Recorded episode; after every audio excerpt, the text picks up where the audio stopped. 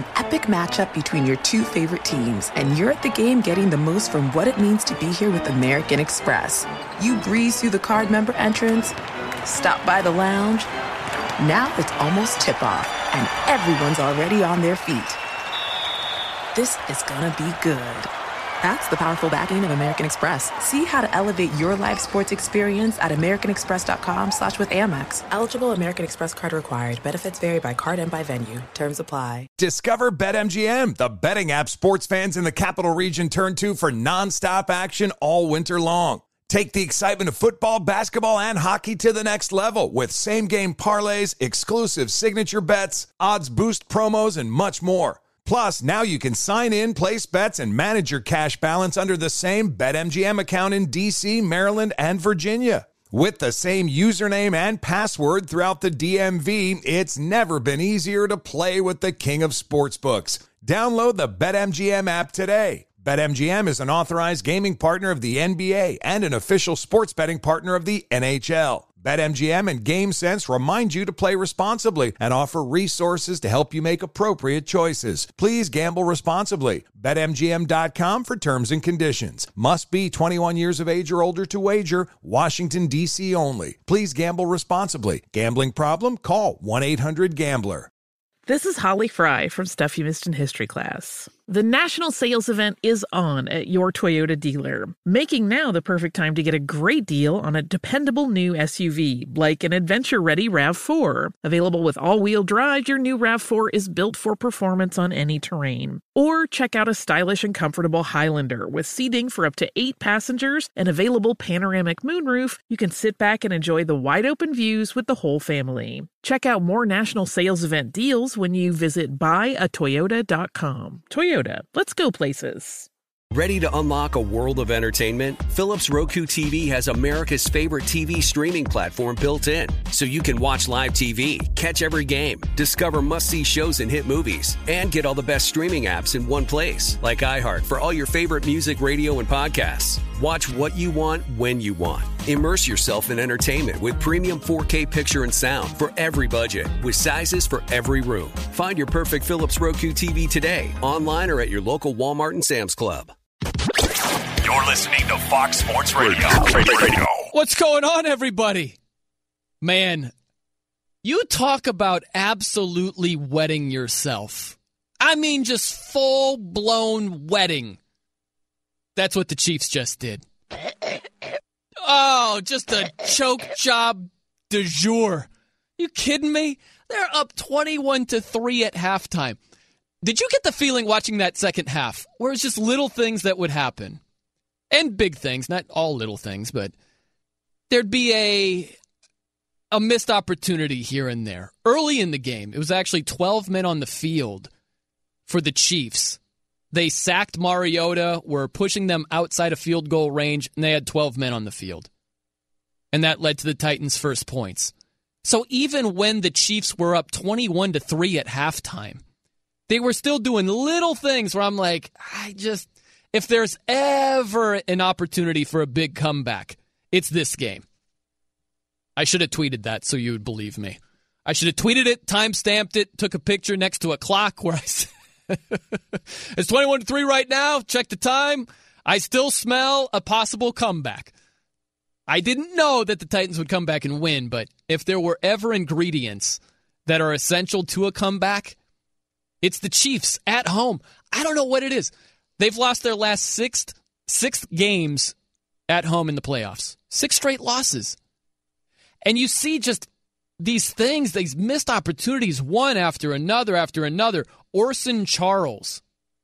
It's a great name for a backup tight end. Orson Charles.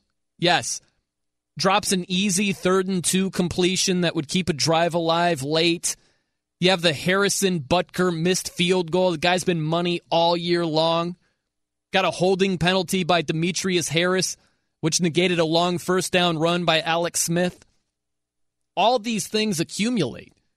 That holding penalty led to the fourth and nine for the Chiefs. Turned out to be their last possession. And Alex Smith throws it deep downfield. It's like, first off, fourth and nine, why are you throwing a deep ball? And of all quarterbacks to throw it, why is Alex Smith just airing it out on fourth and nine? If there's ever a time for Alex Smith to throw a short pass and just keep it, you know, within five, ten yards of the line of scrimmage, that was the time to do it. It was just one thing after another, man. One thing after another for the Chiefs. And they kick another game. And I'll tell you this it's not all just the Chiefs screwing up, because you got to give the Titans some credit here. Titans just absolutely ran the ball down the Chiefs' throat in the second half. Derrick Henry had a couple of big gains. Mariota, Mariota just up and down, but made enough plays. Horrible interception in the first half, made some shaky decisions, but that Chiefs defense, goodness. A lot of open receivers, a lot of big chunk plays, and Mariota did enough. He did enough to get him there. And the Titans tried. They tried to assist the Chiefs at times too. They went for two twice, and the Titans missed it twice. it should have been 24 21. Or at the very worst, you give up a field goal, it's a tie game. They were in a position where if they give up a field goal, they're trailing. They're down. So the Titans did what they could. They tried, but the Chiefs said, "No, no, no, it's okay. You don't need to help us out. We'll uh we'll complete the choke job on our own. Thank you very much. It's okay." Yeah. Here's actually this was unbelievable too. The first touchdown for the Titans. Mariota throwing a touchdown pass to himself on WGFX 1045 Titans Radio Network. Mariota takes the snap, looks to his right, looking, looking, flushed out. Now back to his left, pumping, throwing into the end zone. No, he kept it. Dove for the end zone himself and got in. It was batted back to him. He did throw it. He caught it for a touchdown. Touchdown Titans. like that only that play, I swear, would happen to the Chiefs when they're at home in the playoffs. You know what I'm saying? It's just it's just like weird stuff happens to certain teams. That play would happen to the Chiefs when they're at Arrowhead and have a big lead in a playoff game. It was 21 to 3 at that point. And the Titans, if you remember, they had it what second and goal from a foot away. Derrick Henry was tackled inside the 1-yard line. And there was a there was a motion penalty. There was a false start on the Titans that negated a touchdown. So it turned out to be third and goal from the 6. And that's when Mariota, who is a whisker from being over the line of scrimmage, throws the ball, gets batted up. He catches it and dives in Superman style. That play will not happen to the Patriots at home in a playoff game. Will not happen. It won't. At least when Brady and Belichick are there. Because why is that, Papa Bear? Yeah, because they cheat. They cheat. That's the reason why. Yes. uh, there'll be plenty of bickering slash uh, debating, arguing between Papa Bear, Ryan Smith, our technical producer, and myself this evening because he's all sorts of giddy with the Patriots article, ESPN, Seth Wickersham. Great name for an inside journalist, right? We need some in depth inside investigation. Let's get Seth Wickersham on the scoop over there. So Seth un- unveils all these dirty secrets and all this stuff, which which leads to what? Uh, do you think Bill Belichick's going to leave? You expect him to go? Something that Papa Bear said right before the show. It was a great, great comment by him. And there are a lot of fans that would feel this exact same way. For all these people that talk all this trash about Bill Belichick and the Patriots and all this stuff, they're cheaters, they're no good, they're low lives. If Bill Belichick ever leaves the Patriots, you know how many of those same fans would be saying, Bill, pick us, pick us, Belichick, come over to our team, come coach our team, we need you. you know that's true. It's just so funny, man. All that stuff goes right out the window if he's thinking about coaching your team. It's just it's the perfect way to put all that stuff into the proper perspective. 877-99 on Fox is your phone number. You can also tweet me at the Noe Show, N-O-E Show. I'm Brian Noe, coming to you live from the Geico Fox Sports Radio studios. 15 minutes could save you 15% or more on car insurance. Visit geico.com for a free rate quote. So, what happens next for the Chiefs? You think about that. What do they do with Alex Smith? Alex Smith played great. he had a great game.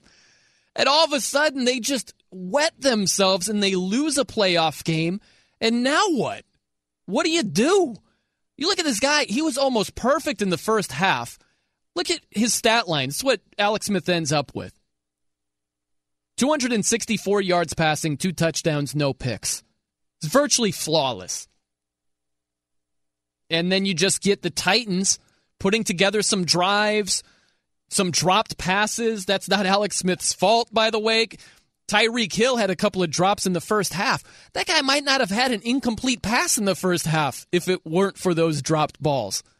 So Alex Smith now all of a sudden, he goes from leading 21 to 3 to losing the game and what? Maybe being out of a gig with the Chiefs? Because they're going to think to move on from him. You got Patrick Mahomes waiting in the wings. You might get some good value for Alex Smith. You had um, NFL Network's Ian Rapoport. He was talking and reporting that they might get more than the two second round picks that the Chiefs traded to initially get Alex Smith. You think about that, man. That's tough for the Chiefs to pass up. You get a little bit more than two second rounders for Alex Smith when you moved up to get Patrick Mahomes? That's an interesting question right there. That position. Do you love Alex Smith so much that you're going to delay giving the keys to the Chiefs to Patrick Mahomes and turn down that compensation, which you could use to recoup what you used to get Patrick Mahomes?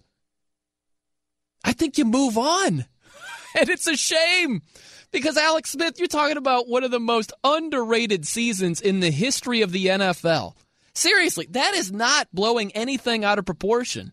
That's literally what happened.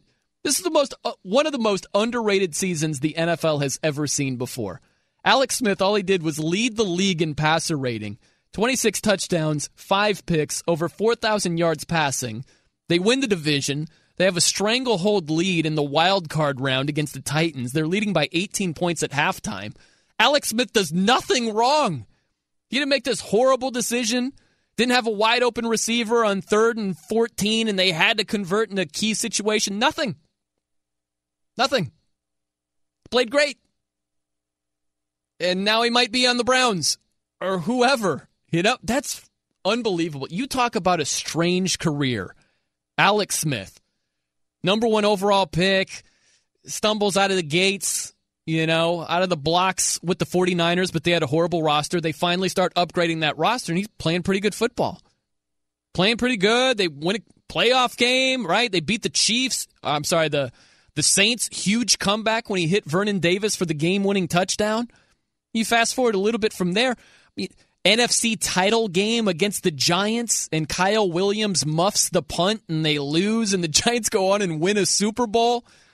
And then the next year, gets a concussion, and that was his last time on the field because Kaepernick took over. And so he's at the Super Bowl. They were a whisker away the previous season from being there. They finally get there, and he's a backup. Now he goes over to the Chiefs, playing great football. Then he's probably going to be out of a gig. He's probably going elsewhere. It's unreal. It really is. It's a strange, strange career for Alex Smith, but it's a weird deal because we kind of live in the past with Alex Smith, where his reputation has been set, where he's basically a game manager. People barely budged off of that this year where he's more than just a guy who's limited. And that's what people really mean when they're saying game manager. He's okay, you could do worse, but he's limited.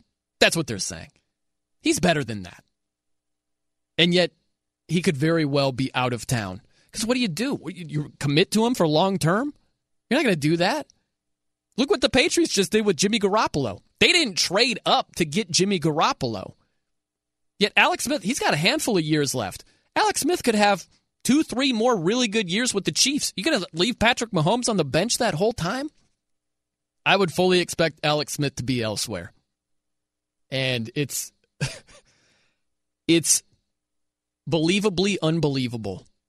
Right? I think that's the best way I could put it with Alex Smith. I understand how we're getting to this point where he's probably going to be elsewhere, and yet at the same time, with what he's been able to do this season, it still is unbelievable. Also, it's a strange deal.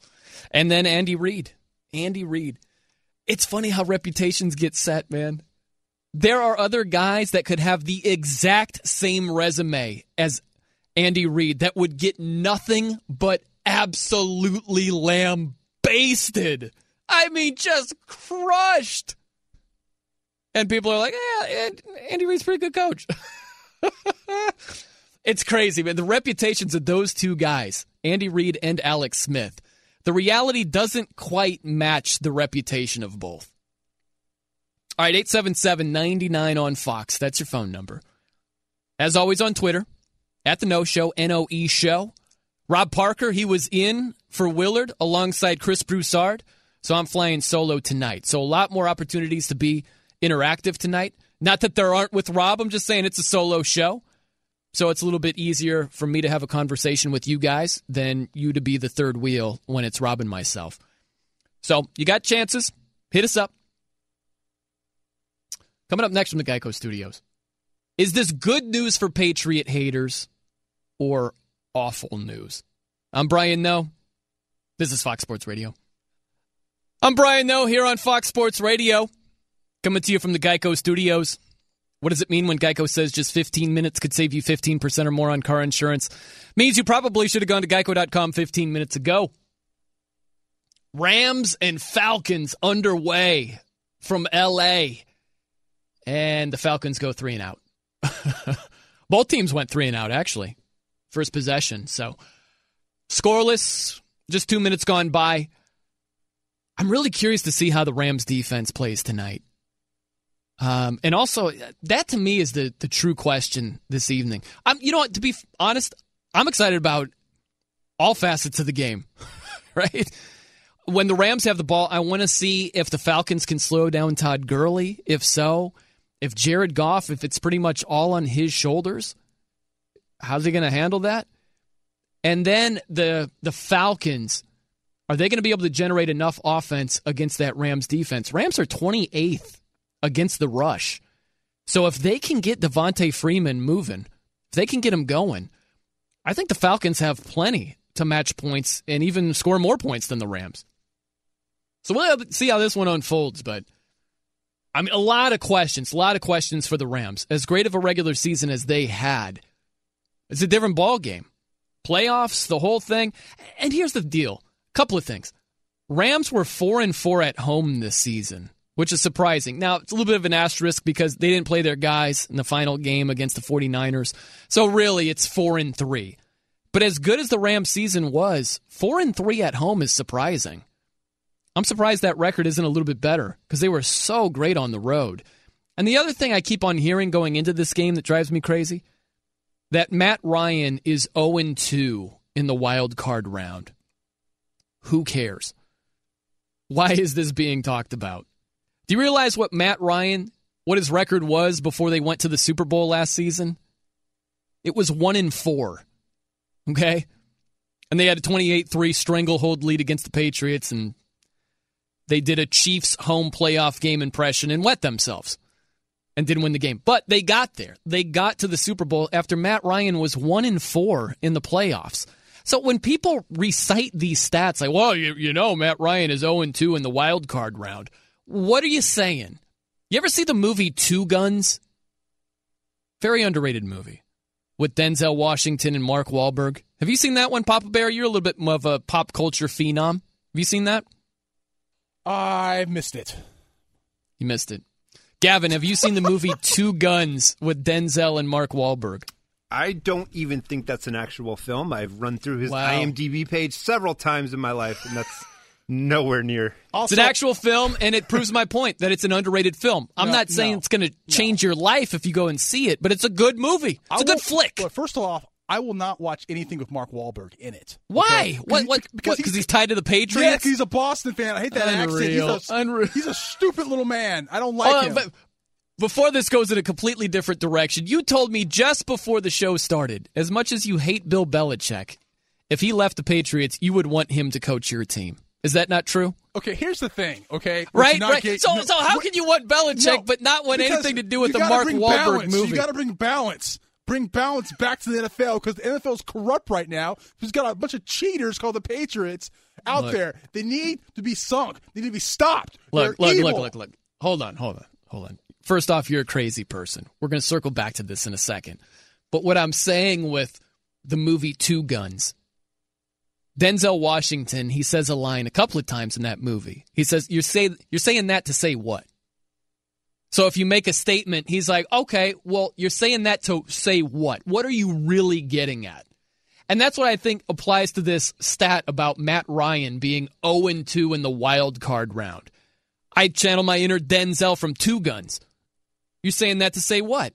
That the Falcons are going to lose because Matt Ryan is 0 2 in the wild card round? Are you just just throwing out stats? Just eh, just so you know, he's 0 2 in the playoff in the wild card round, but uh, I'm picking the Falcons. It's just sometimes people recite stuff without thinking about it. You think the that the Falcons? Falcons don't have a chance to win tonight because Matt Ryan's 0 2 in the wild card round? You're picking the Falcons tonight.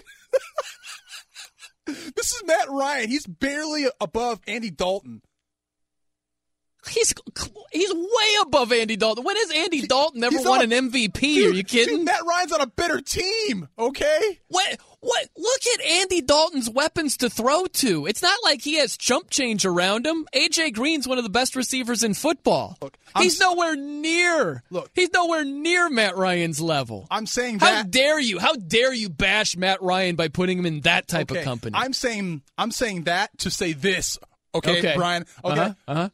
Last year, Matt Ryan had a chance to, to destroy the forces of Eva. What happened? He he choked. So this it makes sense now. I see. I see what's going on here. I see. So he had a chance. He had a chance to take down your hated Patriots, and he didn't. So now you hate his guts, and you think he's on the same level. I as loved him, Dalton. trusted him, and he betrayed me. Takk McKinley with a sack on Jared Goff, who I don't know.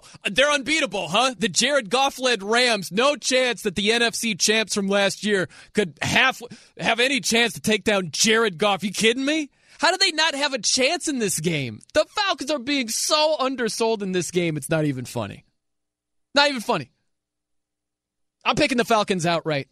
You heard me. I'm doing it. I'm doing it right here, right now. I do. I think that Devonta Freeman, he's going to have a good enough game. He's going to find enough creases where it's going to open up their offense. And I, I take Matt Ryan over Jared Goff in a playoff scenario. I'll do that. I'm not scared. You hear any flinch in my voice? There's none. There's no I, I- hesitation. I, I do notice that you didn't make that bet until the Falcons safely had the ball and, and you know. Oh, oh yeah, because that changes everything. You know, I was waiting for that third and two to see if they converted, and if they did, I was just gonna ease right back into, oh no, not taking the Falcons. Goodness, it's scoreless right now. The Falcons have the ball at their own ten. You know what I need to do a better job of in 2018, Gavin? I, I have a whole list if you want. I Yeah, me forward it to too. Yeah, we all have a list here in alphabetical order. You guys jumped at that, huh? Man, harboring ill feelings toward me. I'm going to get to your list in a second, but one of the things I need to do a better job of is not take a comment that's clearly made as a joke seriously. You know? Like Gavin's just joking around. I see how you didn't make that bet until they had to punt right there. It's clearly a joke. Why would I take that seriously? Why? Why am I Mr. Serious Pants all of a sudden? You know what I'm saying, Gavin? All right, so what's uh, what else is on your list? What else do I stink at that I need to do a better job of? Oh no no no! We, got to tease that. We can't do it right now. Oh, gotta, yeah. sorry, sorry, sorry. It might take Can't just jump all over that. Yeah. I got you. I got you. Yeah. All right. Coming up next from the Geico Studios, some Top Gun music will go perfectly with this Patriot story. Man, you talk about something overblown, which is a common theme when it comes to the Patriots. But we've got Steve DeSager here. Steve's going to spin us around. Steve, is there anything on your list that I need to do better at in 2018? anything at all? No, no, I've heard plenty of piling on these 30 minutes. I, I'm not saying anybody's perfect. None of us is, but congratulations, you're a fine host. I won't pile on. Well, I mean, Steve, uh, constructive criticism can make me, make me a better host. I, constructive I definitely on this show. Yeah. I think I think Uh-huh. you need to go elsewhere if you're looking for constructive. Okay. right. if you think of anything, the guys I'm are chuckling. there, Steve they, they know this show. exactly. As you mentioned, early minutes at the Coliseum, Rams and Falcons are scoreless. Did you know Kansas City, in absolutely gagging that playoff game at home Ugh. today, Kansas City only ran 12 plays in the second half until their final Wow. drive. That final drive, which ended on a fourth and nine incompletion with a couple minutes to go. Tennessee somehow wins 22 21 over a Chiefs team. That franchise still has not won a home playoff game since the 1993 season.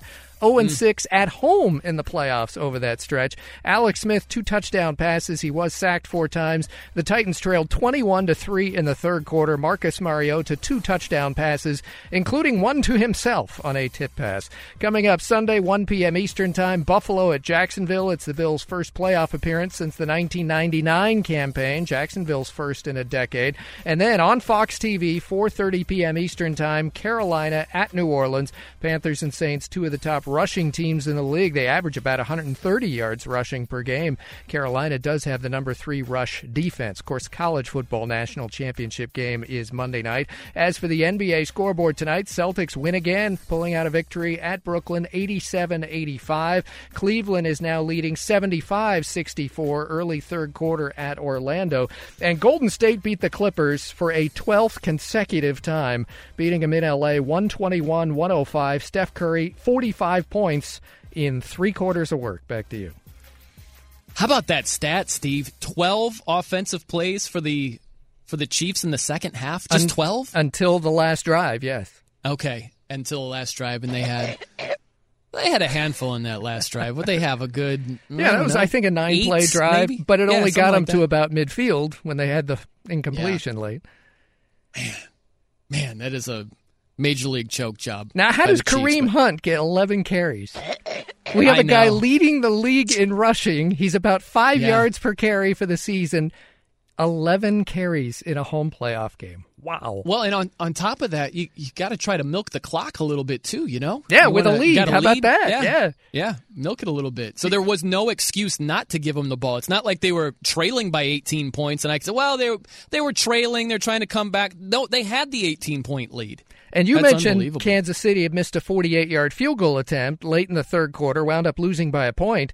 After that Yeah. missed field goal, KC only had two drives the rest of the game, while Tennessee had two touchdowns and took the lead. Mm. Yeah, man. It's it, and it. They find ways. The Chiefs. It's not just that they lose. They lose in the worst possible, like rip your hair out of your skull type Yeah. way. If you're a Chiefs fan, like Harrison Butker, he didn't miss the field goal by five feet. He hit the upright. You know, like Yeah. that's just the way it happens when the Chiefs lose. A Or the like close that. calls, like, oh, around halftime, didn't we get that fumble and sack? No, they called him down with the whole forward progress thing. And then, the, of course, the fans in the stadium in the Oh, fourth thought uh. that they had the return for. By the way, another punt in this game. That's four straight three and out in Rams hosting Falcons. Four drives, four three and outs. Fortunately, though, for Atlanta, they've just recovered a fumbled punt. Yep. Looks like a muffed punt. I'm sure we'll get a replay of that, but the the Falcons would be in business right around the red zone. It hit two Yep, yep. Rams, in fact. Yeah. Yeah, it did. Um, so it's going to be Falcons football. But you know what? Real quickly though, Steve, you mentioned something that was interesting from that Titans game. Now that that was their first field goal in the first half, where um, Jeff Triplett didn't rule that it was a fumble by Mariota, and that was a horrendous call. He ruled that the forward progress had been stopped. That's right. It was virtually a simultaneous hit and fumble by Mariota. That definitely was a fumble. That was a blown call right Yeah, there. if you were saying that, then you're saying pretty much every sack is stopping Yeah. forward progress because Right. sacks from defensive linemen, quarterbacks usually going backwards. Yeah, uh, but I thought that I thought Kelce fumbled the ball when he got knocked out. And that was a huge, huge loss for the Chiefs not having Kelce on the field. But I thought that Kelce fumbled it and they didn't review it. So I thought it was a wash. I thought it was a wash with the bad call when Mariota fumbled. And it was a bad call to not review it when Kelce fumbled because that ball was out. Yeah, I and think I, his knee I was down. think it was on the forward progress one was right before two minute warning, so could have been challenged. But then once they say forward progress, sorry, you can't challenge it, even though you Yeah. you would have that right on other plays. The Kelce injury, the guy in less than a half of football had 66 yards receiving and a touchdown on only four catches. Yes, that would have made a difference in the second half. Absolutely, it would have. Hey, we're coming to you live from the Geico Fox Sports Radio studios. It's easy to save 15% or more on car insurance with Geico. Go to geico.com or call 800 947 Auto. The only hard part, figuring out which way is easier. I'll tell you, man, it's just a lot of little things in the playoffs, especially think about the NFC playoffs. There isn't much separation at all between any of the six teams over there. So a lot of this is just going to become general execution and doing the little things right, where you have the Rams, they played great defense, forced another three and out for the Falcons offense, and then Blake Countess. He's a backup safety. He's just around the punt returner, Pharoh Cooper, who is dynamic, and the ball hits his foot. And the Falcons are in business now. It's like, what are you doing? you can't let the ball hit your foot on a punt return like that. That is a that's a small thing. You just pay attention to details. It's a small thing that turns into a monstrous turnover early in a game. That stuff adds up, man. It adds up and it plays a part in every scenario from this point on. say the Falcons score a touchdown, all of a sudden that changes your philosophy as a play caller, how every one of these situations stacks up from then on. Just got to do the little things right.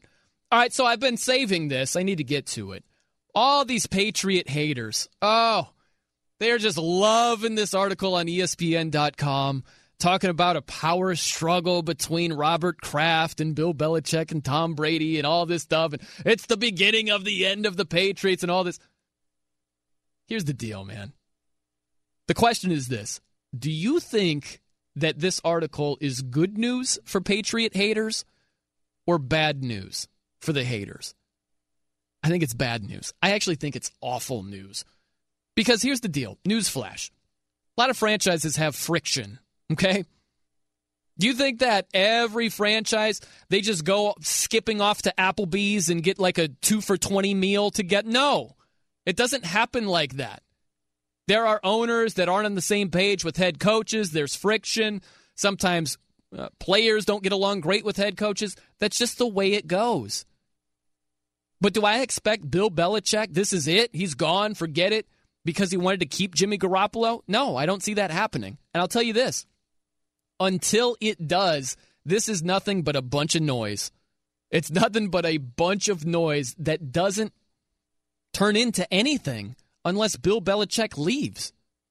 That's the truth of it. But I asked for the Top Gun music from our guy, Papa Bear Ryan Smith, on the ones and twos. Because I thought this would really bring out the joint response from Robert Kraft, Belichick, and Brady. They all got together and they came up with a joint response. That's what they said. For the past 18 years, the three of us have enjoyed a very good and productive working relationship. In recent days, there have been multiple media reports that have speculated theories that are unsubstantiated, highly exaggerated, and flat out inaccurate. The three of us share a common goal. We look forward to the enormous challenge of competing in the postseason and the opportunity to work together in the future, just as we have for the past 18 years. It is unfortunate that there is even a need for us to respond to these fallacies.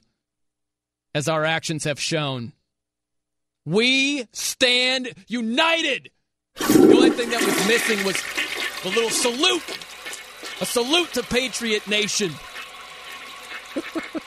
From Kraft, Belichick, and Brady. You're such an apologist for the Patriots. Of course they're going to say that. Oh yeah, and by the way, I, am I'm sure they all sat down and wrote this statement out. Yeah, I'm sure they all sat down. Yeah, pass me a drink, Tom. No problem, Bill. Let's write this joint statement. Yeah, it's a PR person wrote that. Get out of here. It's just so funny. The Patriot haters, they they get so giddy like, "Oh, they're not getting along. They're not getting And what? And what? Unless Bill Belichick leaves and goes elsewhere, this is nothing. It's absolutely nothing. And you know, the other thing is, all this is going to do is fine tune their approach to the playoffs. So they feed off of stuff like this. they feed off of stuff like this. When the outside people are like, oh, there's infighting, oh, they don't get along, and oh, they hate each other, another reason to doubt them. They live off of stuff like this. You kidding me?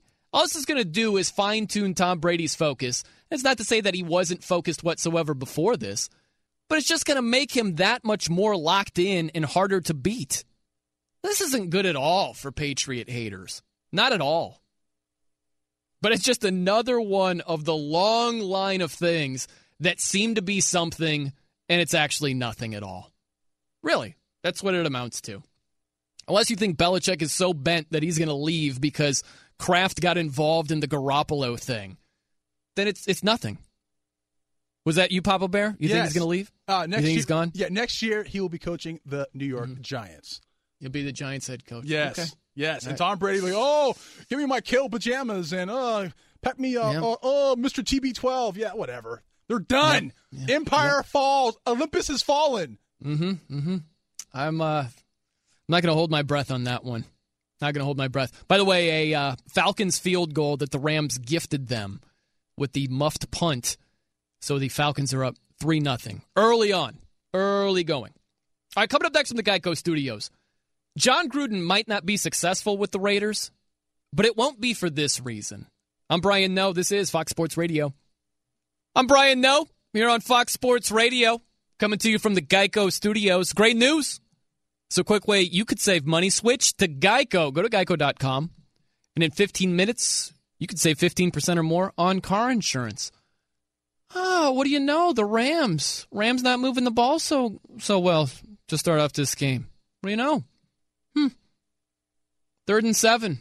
This Incomplete means, pass. This means hmm. nothing. What happened in the hmm. Super Bowl? Oh, oh, oh! Here come the Falcons. They're gonna they're destroying the Patriots, and then uh, uh, uh, they got force choked. Force choked? Yeah, Darth Vader. Style. Wait, what is there like a willing choking ever? Or I thought all choking was forced. Uh, no, this is a family show. I can't get into okay. this. all right, so, but um, yeah. What about these mighty Rams here? Huh? Oh yeah, Matt Ryan and company. They have no chance against the mighty Rams. Really? Why not? Why wouldn't they have a chance against the Rams? Rams have had a nice season, very nice season. Todd Gurley's been a stud. He's a legitimate MVP candidate. It's going to fall short to Tom Brady, and deservedly so. But he's right there in the mix. They've had a heck of a season. So I'm not trying to sell the Rams short, but to make it like it's a lock, the Falcons have no chance. Why would the Falcons have no chance in this game? Why?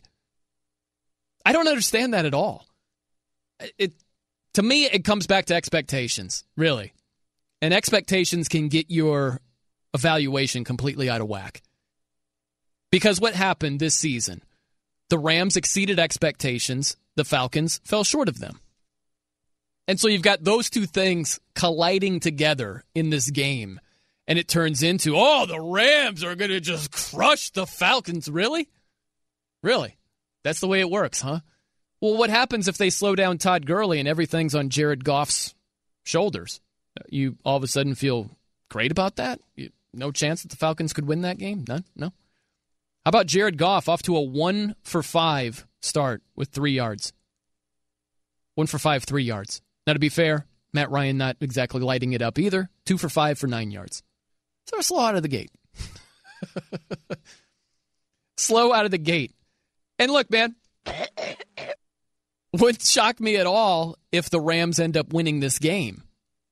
But to make it sound like it's no chance, no how, the way you guys are talking, the way Papa Bear is talking right now, the way Nick Wright, who is the technical producer for Broussard, and my guy Rob Parker, they're both my guys. Nick Wright's like, oh, they're going to crush him. I'm like, by how much? And he's like, at least 10 points.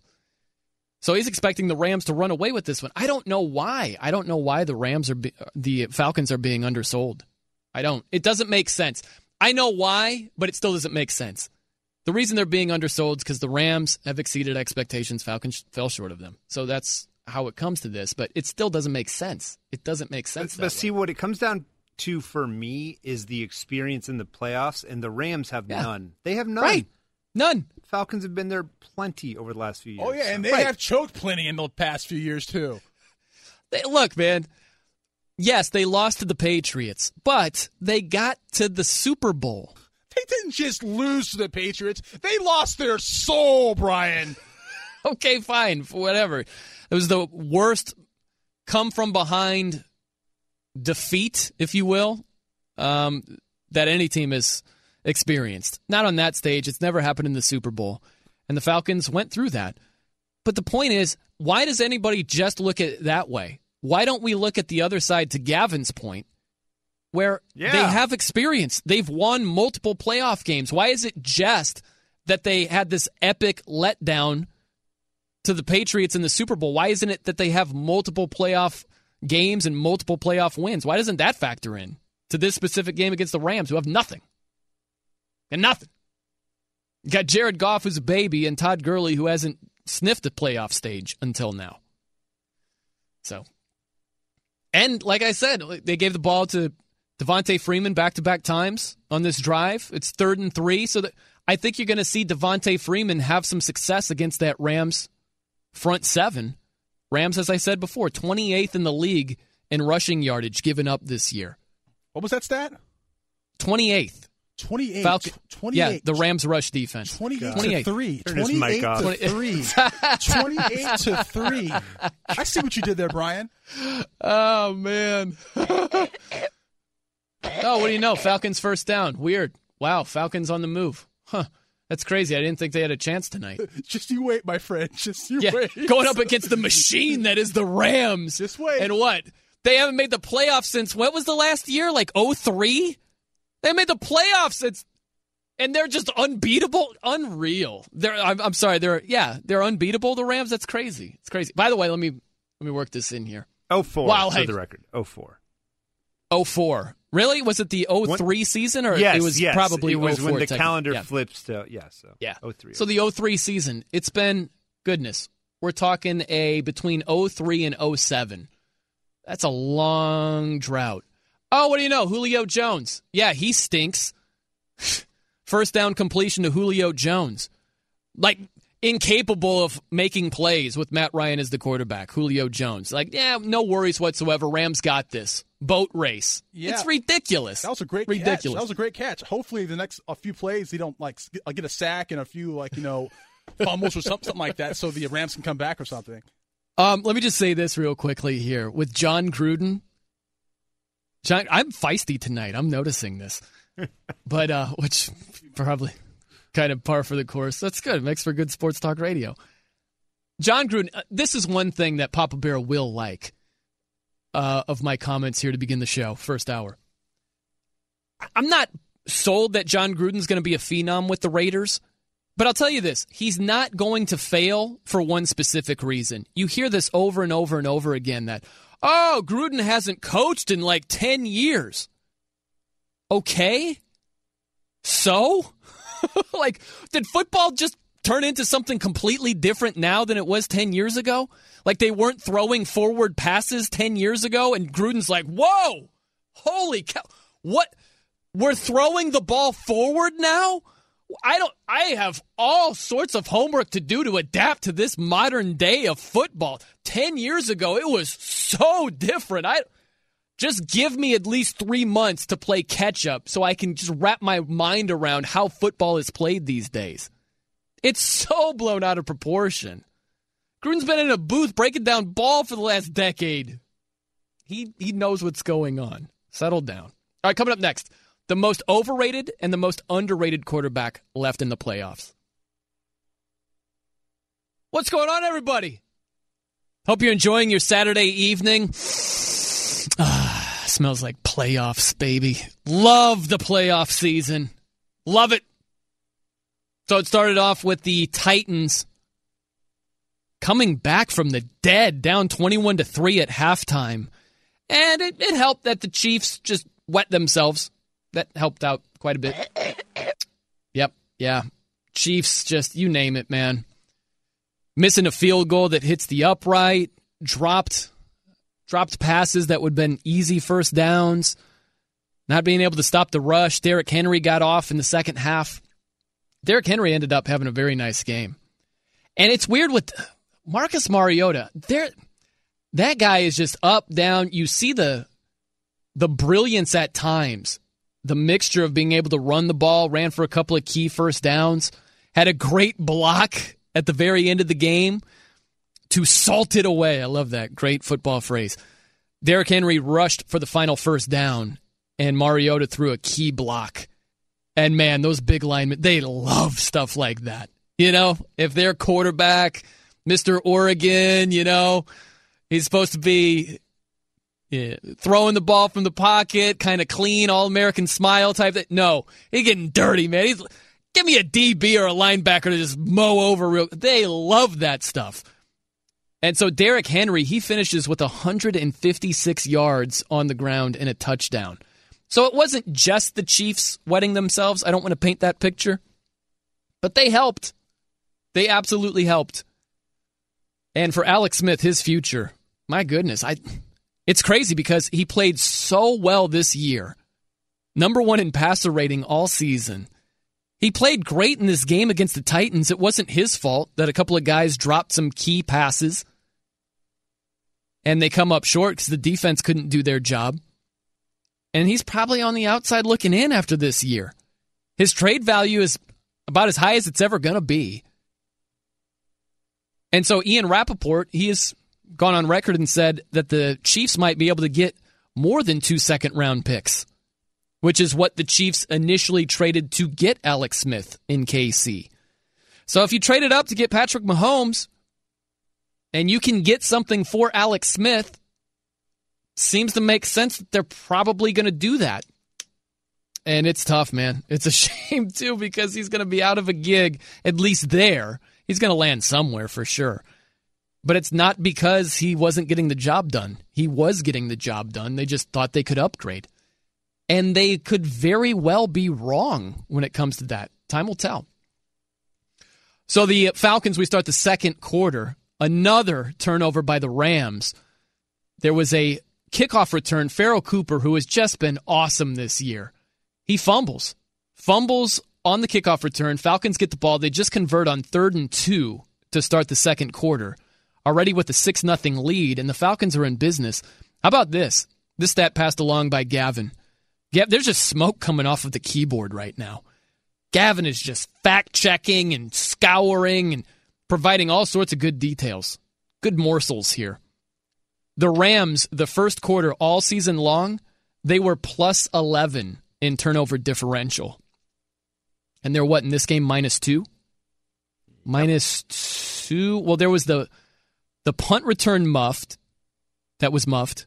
There was the Pharoh Cooper fumble. Was there another one in there, or are those the only two? No, those are only only two. Okay. Minus two tonight when they were plus eleven in the first quarter all season long. You telling me the stage has nothing to do with that? Nothing to do with that? I think it does. And that's why you can't be all in on a Rams team that is untested in the playoffs. They're a good team. They could come back and win this game. Wouldn't be shocked at all. But to be all in and be like, oh, no chance the Rams lose this game. Really? To the defending NFC champion Falcons? That's no. No, that doesn't make sense. Um looks like a third and four for the for the Falcons, but I'll tell you, man, we're just in the second quarter. I don't want to blow things out of proportion here. But if the Rams go down 13 to nothing, that's certainly not a deficit that they're incapable of coming back from. But with everything that you've seen so far, they're already pressing. You know, they're already pressing to make plays, and it's hurting them. With the muffed punt, with the fumble on the kickoff return. So if their deficit is even greater, man, the Falcons are going to be in a good position. They're going to be in a good position. What do you got, Papa Bear? I'm wondering, what do you think if at the half the score is 28 to 3.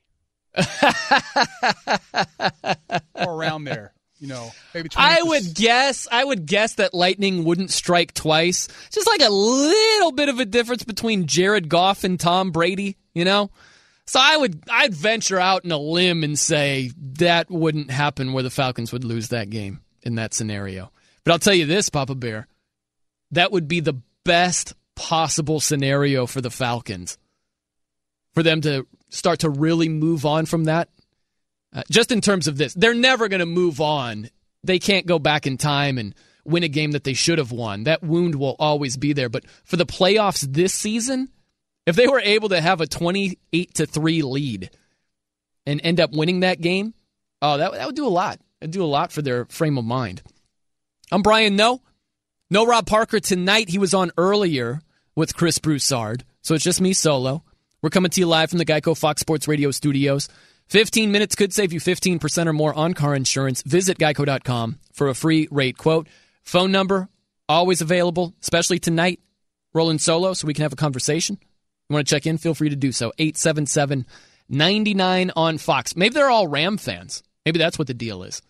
They're all Ram fans and they're like, gosh, this no guy, it's tough to argue with them when the Falcons are just crushing the Rams right now. I don't know. I don't know if that's what's going on. Maybe. So I ran across this article. Pete Prisco, CBSSports.com, and he ranked all of the playoff quarterbacks. Had them 1 through 12. And it's just heading into this weekend, how he thinks they stack up. So he's got Brady number one. No shocker. Guy's got five rings. Brees two. Big Ben three. It's kind of interesting if you do just the ring thing, how Big Ben has two, Brees has one, but Brees is such a prolific passer that Prisco goes with Brees over Big Ben. No argument from me. Number four, he's got Matt Ryan.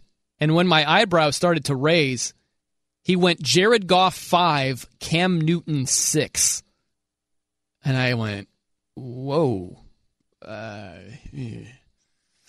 I can't go that high on Goff just yet. Had a very good season. Very good year. 28 touchdowns, seven picks for Jared Goff. But Cam Newton's won an MVP. Cam Newton has proven more throughout his career um, than Jared Goff has this season. Very good season for Jared Goff, but I, I got to rank Cam ahead of Goff right here, right now. Devonta Freeman into the end zone as the Falcons are about to go up 13 to nothing. Rams need to stop turning the football over. They're just making life difficult for themselves. But, you know, I don't love the Rams' rush defense. And here's the other thing that you got to consider. With the Falcons having a lead, what do you think they're going to do? They're going to feed Devonta Freeman a lot more. I love Alex Mack, the center for the Falcons, just picking up Devonta Freeman. Get over that goal line. Shot putting him over there. That's great. That's the smartest thing you've said all year, right there. So, how What's much that? Buffalo What's that? Wild? Which- We- okay, go ahead. Oh, I'm sorry. Go. Oh, I what, thought- what I was the thought smartest thing? Because No. I said like three smart things right there, You said Papa one Bear, and I'm not thing. sure which If was. the Rams okay. get a lead. keep running the ball. Don't keep throwing the ball like you did in the Super Bowl. when you lost to the Patriots. Ryan's just mad. What if- lo- what- Ryan's mad. He's losing a bet right now. Oh, I is just that? wanted to- I well, see. No, that I mean, makes sense. It made it clear earlier that he was picking the Rams. So What about the Buffalo Wild Wings or the, no, the I wanted, Buffalo I, Wings? want- what were you I don't say? think we ever really declared how much Ryan is going to owe you when the Falcons inevitably win this game. We didn't have a bet. You Yeah, we guys, didn't I, have a I can. I can roll the tape back. There was a uh, uh, you in, insinuated that there would be kind of a bet between you guys. Hmm. I can I can insinuate lots of things, Yeah. Evan. You're scaring all of us, Ryan. Yeah, well, that's true. That's true. Unfortunately, there was no agreement. I would try to to get that from Papa Bear, but no, I, he didn't. He didn't All right. firmly I'm just go trying on to keep record. it rolling. You know, we had a great one last week. He's backtracking now. There's no doubt about that. I mean, he loved the Rams before the game. Now that they're trailing 13 to nothing, he'd probably say, "Oh no, I still believe in him." When he doesn't, you know, Just you still wait- believe in him, Papa Bear? Just wait to the second half. We've seen Okay, this story okay. before. Okay, so they're going to come back and win. Is that what you're telling me? They're gonna do. It's gonna be an epic choke job. At what point Okay. are they going to go for the two point conversion to get to 28? Because they're at what, 13 right? exactly. Yeah, right. I'm doing the math how they could get to 28 to 3. Yeah, probably a two point conversion would be the easiest thing. But as far as the quarterbacks in the playoffs, right now, the most overrated, the most underrated. You know who I think the most underrated quarterback is? I honestly think it's Matt Ryan. I do. Because all it is that you hear is, oh, 28 to 3, guys like Papa Bear. If there was a soundtrack to the mainstream opinion about Matt Ryan, it would be Papa Bear saying 28 to 3, epic choke job, so forth and so on, right? That's the way it is with Matt Ryan right now. No one's talking about what he's done. No one's talking about him being an MVP last season, winning multiple playoff games, being nicknamed Matty Ice for many come from behind wins in clutch situations. No one's talking about that. That's so far in the rearview mirror. It's not even funny. All it is is about last season and coming up short on the biggest stage. And how the offense has taken a step back this year. Not as much as people make it out to be. but it has taken a step back this year. I think he's the most underrated quarterback in the playoffs. Name me someone else who's more underrated. I'd listen to Alex Smith, Matt Ryan, there is far more negativity about Matt Ryan than Alex Smith. Put that into perspective for a second. There's more negativity toward Matt Ryan than Alex Smith. That's unbelievable. That that's where we're at. And that's why it's easily Matt Ryan, the most underrated guy. Most overrated? I think it's Cam Newton. Cam Newton has just struggled throwing the football this year. I love what he did running the ball. 754 rushing yards this season, most of his career. But I want to see him not take as much punishment as he does. I have no problem with him running the football. He he adds a different element that you typically don't see from quarterbacks with his rushing ability. So it's a big time value for the Panthers that he runs the ball the way he does. What's not valuable is taking all of that punishment. And situationally, there are a lot of times where he could limit the punishment that he takes. Look, if it's third and five key situation, yeah, take on the defensive tackle and try to run him over. But if you've picked up 15 yards and you could either try to run over a middle linebacker and get 17 or slide, slide. Slide. Don't take that extra punishment, but 22 touchdowns, 16 interceptions for Cam this year. I know a lot of moving parts, no Kelvin Benjamin. Greg Olsen been hurt most of the year, but I just don't trust him throwing the football. I don't trust him being a consistent thrower. And that's why I think the name recognition of Cam Newton, you're like, oh, how can you have Cam Newton that low? It's like, well, it actually kind of makes a lot of sense. Kind of makes a lot of sense because I don't expect him to really, really carve you up throwing the football. All right, 877 99 on Fox is your phone number as the Rams try to get on track. First down throw to Robert Woods. Early going on. Early going in this Rams Falcons game. Falcons up 13 to nothing. We'll see if the Rams can get on track. Coming up next from the Geico Studios, not the greatest comment ever right before the college football national championship game. I'm Brian Noe. This is Fox Sports Radio. I'm Brian Noe here on Fox Sports Radio, coming to you from the Geico Studios. What does it mean when Geico says just 15 minutes could save you 15% or more on car insurance? Means you probably should have gone to geico.com 15 minutes ago. All right, so uh, always available on Twitter at the Noe Show, N O E Show. Some people talking about Andy Reid. Should he go? No, he shouldn't. No, he shouldn't be out of a job. Um, I just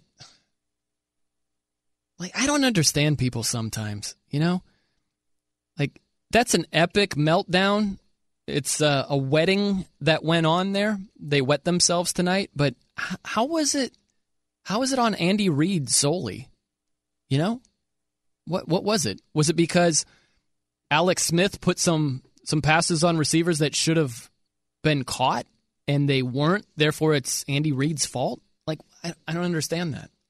What's what's the problem? Yeah, Kareem Hunt should have gotten the ball more. Is that the that's the only reason that the the Chiefs lost? Like if they would have given the ball to Kareem Hunt more, there's no chance they lose that game. That's what you're telling me? Like no. So no, don't blow things out of proportion. I know people get emotional and they don't like to see their teams lose, especially when they have huge leads like that. But That doesn't mean you clear house. You just clean everybody out of that organization. Get out of here. You guys aren't worth anything to us going forward. It's an overreaction. By the way, um, national championship game on Monday, and Alabama linebacker didn't say the the smartest thing. Okay, this is Rashaan Evans from Bama, and he was asked about President Donald Trump attending the national championship game. And Evans says this quote, Man, I figured I was going to get asked that question. To be honest with you, I just want to win. I really want to win. I mean, at this point, I don't care who shows up. ISIS can show up. I don't care. As long as we win, that's the number one thing on my mind. All right, here's the deal. I understand what he's talking about. I understand that he's saying, hey, man, I just got to focus on the game and, and try to win. And that's where my mindset needs to be. Just don't say ISIS they've done a lot of bad stuff. you know, just you know, like murdering people left and right. Let's not throw ISIS in there. That's all. That's all. I think it was the worst comment of all time, considering the context. You just don't want to go down that road. You don't want to go there. But huge, huge game, and it's kind of it's interesting that a linebacker would say something like this because the Alabama linebackers have been such a huge part of the season.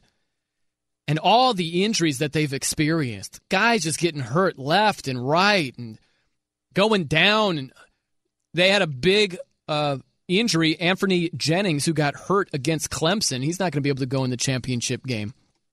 Coupled with all of the guys that they've hurt throughout the season, um, it's just interesting that a linebacker of all people made that comment because that's been the main storyline throughout the season is the linebackers that are just getting decimated there. But that's another thing to watch, man, when it's Nick Chubb and Sony Michel, The one-two combo. You got to have your linebackers right. And I know that the that Bama just absolutely crushed Clemson, but this is a different test. It's a different test when you're facing that one-two combo, those running backs there. So uh, we'll see. We'll see if the bodies that Bama has upright are going to be good enough, and they're up for the test. By the way, the Rams they hold. They're forcing a punt from the Falcons. So it's funny, man. It's interesting how these playoff games, if you watch them, big leads, you know, it seems like the Falcons are just crushing the Rams right now, and they're they're playing well. There have been a couple of turnovers that led to very short fields and points being scored. And if the Rams just put together a drive, one drive, and score a touchdown, it's a six point ball game, you know? So it's very similar with that Chiefs game. The Chiefs seemed like they were just absolutely bulldozing the Titans. And they were until the Titans found a way to score that first touchdown. And then it's like, oh man, it's only an 11 point game. And then all of a sudden, oh, it's a one possession game. It turns quickly in the playoffs. And you've seen it. Falcons are another good team. Man, can you imagine if the Falcons kick away this lead on the heels of the Super Bowl? But when you've got this gigantic lead and it starts to slip away, uh, you just you get into your own head. It happens. It happens time and time again. Um, but it's something to keep a keep your eye on in this game and just the playoffs in general because with teams so closely, um, there's not a big margin between these two teams. They're they're very closely stacked together, right? If you have these NFC teams that are, are very similar and very close, and one team is down by a lot and all of a sudden gets a rhythm, and the other team is just like, oh no. And it's the tight sphincter syndrome where they clench up and they're like, oh no, our lead is going away. Man, you see some big time comebacks. You do. By the way, in that Chiefs Titans game earlier, ESPN said goodbye to Jon Gruden. They did this whole thing. I loved at the beginning of the telecast where, where Jon Gruden's like, hey, hey, nothing is official yet. They're rolling out the goodbye carpet for Jon Gruden, like, hey, coach, man, it's been a great run. They had all these pieces. Lisa Salters checks in, Sean McDonough, you know, Suzy Kolber. They're like, hey, John, it's been real. It's been fun. Great luck with the Raiders without mentioning the Raiders by name. This is Sean McDonough at the end of the game, which is going to be Jon Gruden's final telecast. Check it out. Coach, as we uh, wrap this one up, all of us last night at our production meeting had a chance to uh, tell you what we think about you and how much you've meant to us and to Monday Night Football. And uh, thank you. What a great way to send you up, appropriately so. Thank you. Good luck with the been, Oakland been a great run. Thank It'll you. be tough for a lot of us on this crew to be impartial. We go into those production Appreciate meetings and see you next year. Thank you. Well, Sean McDonough did mention the Oakland Raiders by name at the end there. He hadn't at the beginning. But I think that's cool, man. I think that Sean McDonough, they only did it for what, one year? Was this the one and only year between Jon Gruden and Sean McDonough? Because Tirico got replaced this year. Am I right about that, Gavin? It hasn't been more than one year, right? I'm going to have to check on that one. Okay, we'll, we'll get research on it. I think it's just one year, but it's short time, whatever it had been. And Sean McDonough warmed up to Gruden that much where he's choked up, man. Was it tears? I love you, man. Silver and black. Go get him. I think that's cool. It's cool that he meant that much. Yeah, so And, uh, McDonough McDonough did begin in the 2016 season. Oh, really? So it's Yeah. two years for those guys. Yeah. So wow, no kidding. Yep. Time flies. Wow, it does, man. But you think about Gruden matched up with Derek Carr. I looked at the leading passers that Gruden had with the Raiders and with Tampa, and it's like there was one dude I didn't even know who he was. Do you know who Donald Hollis is? Papa Bear, I know you're a big time Raiders fan. Do you remember Donald Hollis? Uh, no, I do not. I don't either. He was so the 1998 season. This is Gruden's first year with the Raiders. You had Donald Hollis throwing for the most yards. He's a product out of Rice who lasted about four years in the league. And Jeff George was number two. It was Donald Hollis and Jeff George, 1 2 on your 98 Raiders. Then you go with Rich Gannon. He was there for three years and led the team in passing. And then you get to Tampa. It's Jeff Garcia, Bruce Gradkowski, Chris Sims. These are guys who led the team in passing in at least one season. Brian Griese, Brad Johnson. I mean, look, Rich Gannon, he was like a reclamation project. And he had a couple of really good seasons under Gruden, but he didn't do much of anything before that. And He was really good. He was really good with Gruden. So with Gruden matched up with Derek Carr, I really want to see that. I want to see how that marriage unfolds because that could be a great, great combination for the next decade. Big run by Todd Gurley and a a late hit out of bounds by Ricardo Allen. Not smart, not smart. You don't want to get that momentum going. But the Rams, they got to get some points on the board. Could be on this drive. All right, coming up next from the Geico Studios, just shenanigans defined. But we've got Steve DeSager. Steve DeSager with us to spin us around. What's going on, Steve? Well, you mentioned early in the show that the Rams were hardly invincible in the Coliseum this year. In fact, when they played their starters, they were three and three in the Coliseum, eight and one outside the Coliseum this year. Remember, one of their home games, Mm. technically home games, was in London this Yeah. year, and then they sat the starters. The finale that they lost to the 49ers, uh, which was. My goodness, less than a week ago. Did you Yeah. know that the Falcons late last season played the Rams at the Coliseum and just slaughtered I them do. on the way I to do. the NFC Championship. Forced five turnovers that day. Falcons led 42 nothing in the fourth quarter that game. Of course, Jared Yeah. Goff was winless as a rookie quarterback. Tonight, it is. Well, it's all Falcons so far. Got about five minutes to go in the first half. 13 nothing Atlanta. Matt Bryant with a 29 yard field goal after a special teams Rams turnover. And then Bryant again on the game Falcons radio. 51 yard field goal, Matt Bryant. And our new score at the Coliseum in Los Angeles is Atlanta 6 and LA nothing. That was the score after the first quarter, and then after another special teams turnover, Falcons cashed in. Devonta Freeman a three-yard carry for a TD, thirteen nothing, under five minutes to go, second quarter now, and the Rams are on their sixth drive of the night. They only had three first downs on their first five drives in this Mm. game. Jared Goff, three of ten passing, and he has been sacked twice. Meanwhile, I got the exact numbers on Kareem Hunt. We talked about last hour that the Chiefs not only gagged a lead lost at home, but they didn't feed the leading rusher in the league. Tennessee was down 21 3 third quarter and still won the playoff game at Kansas City today, 22 21. Kareem Hunt had six carries in the first quarter, only five carries after the first quarter. He Mm. led the league in rushing with 1,300 yards. Wow. Titans' last playoff win was 2003. Chiefs still haven't won a home playoff game since the 1993 season. Tennessee could be playing at New England next Saturday night, depending on tomorrow's results at Jacksonville. Jaguars are hosting Buffalo at 1 p.m. Eastern. Then the game on Fox TV, 4:30 p.m. Eastern Sunday. Carolina at New Orleans. New Orleans with the number one ranked offense in the NFC. Each team gave up only about 20 points a game, tied for 10th in the league.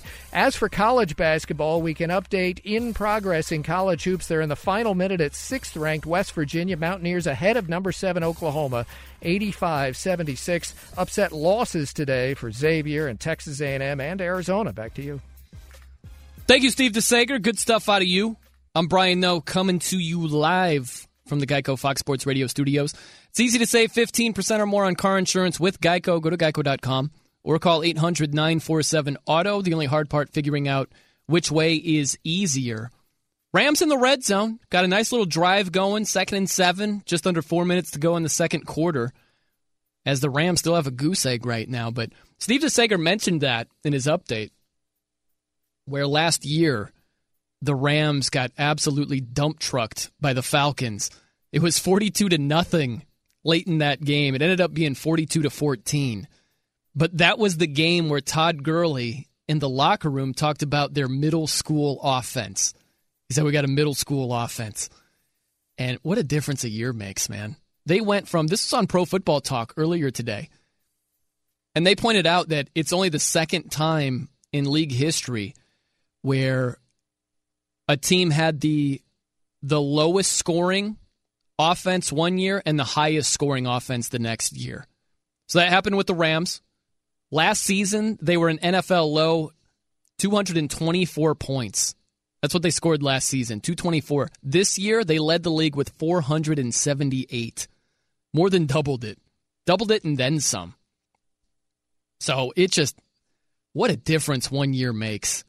And it shouldn't just be all on Sean McVay because Jared Goff has done a very good job this season. And then you get Cooper Kupp just caught a touchdown pass. You know, Oh, Rams on the board tonight. Look at that. Rams- Oh, what do you know? Nice. Papa Bear emerges. You just you kind of went away for a little while. You hibernated while the Falcons had that thirteen nothing lead. I was I was just waiting, just waiting. You're wait, yeah, just had to like clip your nails or something. You know, No, that's I was, all. I was just rubbing my beard, watching, waiting for the Falcons. Oh, to choke, okay, and all here it right, comes. yeah. That's what he Yep. calls it. Gotcha. but um, there have been a lot of differences made. There's been a lot of changes made this season compared to last. Cooper Kupp, great example. He's a rookie. You know? Robert Woods, they picked him up. They picked up Sammy Watkins. They picked up Andrew Whitworth. They made a lot of changes this year compared to last year.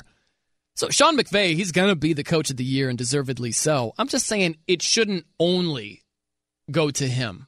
There's a lot of of uh, players to credit with this turnaround. But you got to go way, way back into the 49ers archives. It was like between the 1964 and 65 49ers, something like that. It's like so long ago, it's yeah, it almost doesn't count anymore. I hate this. I'm just kidding. For the old school listeners right there who are like, who is this guy? How dare he besmirch the great reputation of the 49ers? No, no, no, I'm kidding. But it's been such a long time where a team was dead last in scoring and then the very next season led the league. Only the second time in league history, and the Rams just did it. So we'll see 13 to 7 ball game. Falcons still with the lead. We'll keep you updated and talk about it, and I'll talk trash to Papa Bear if the Falcons start leading by more. See how it goes.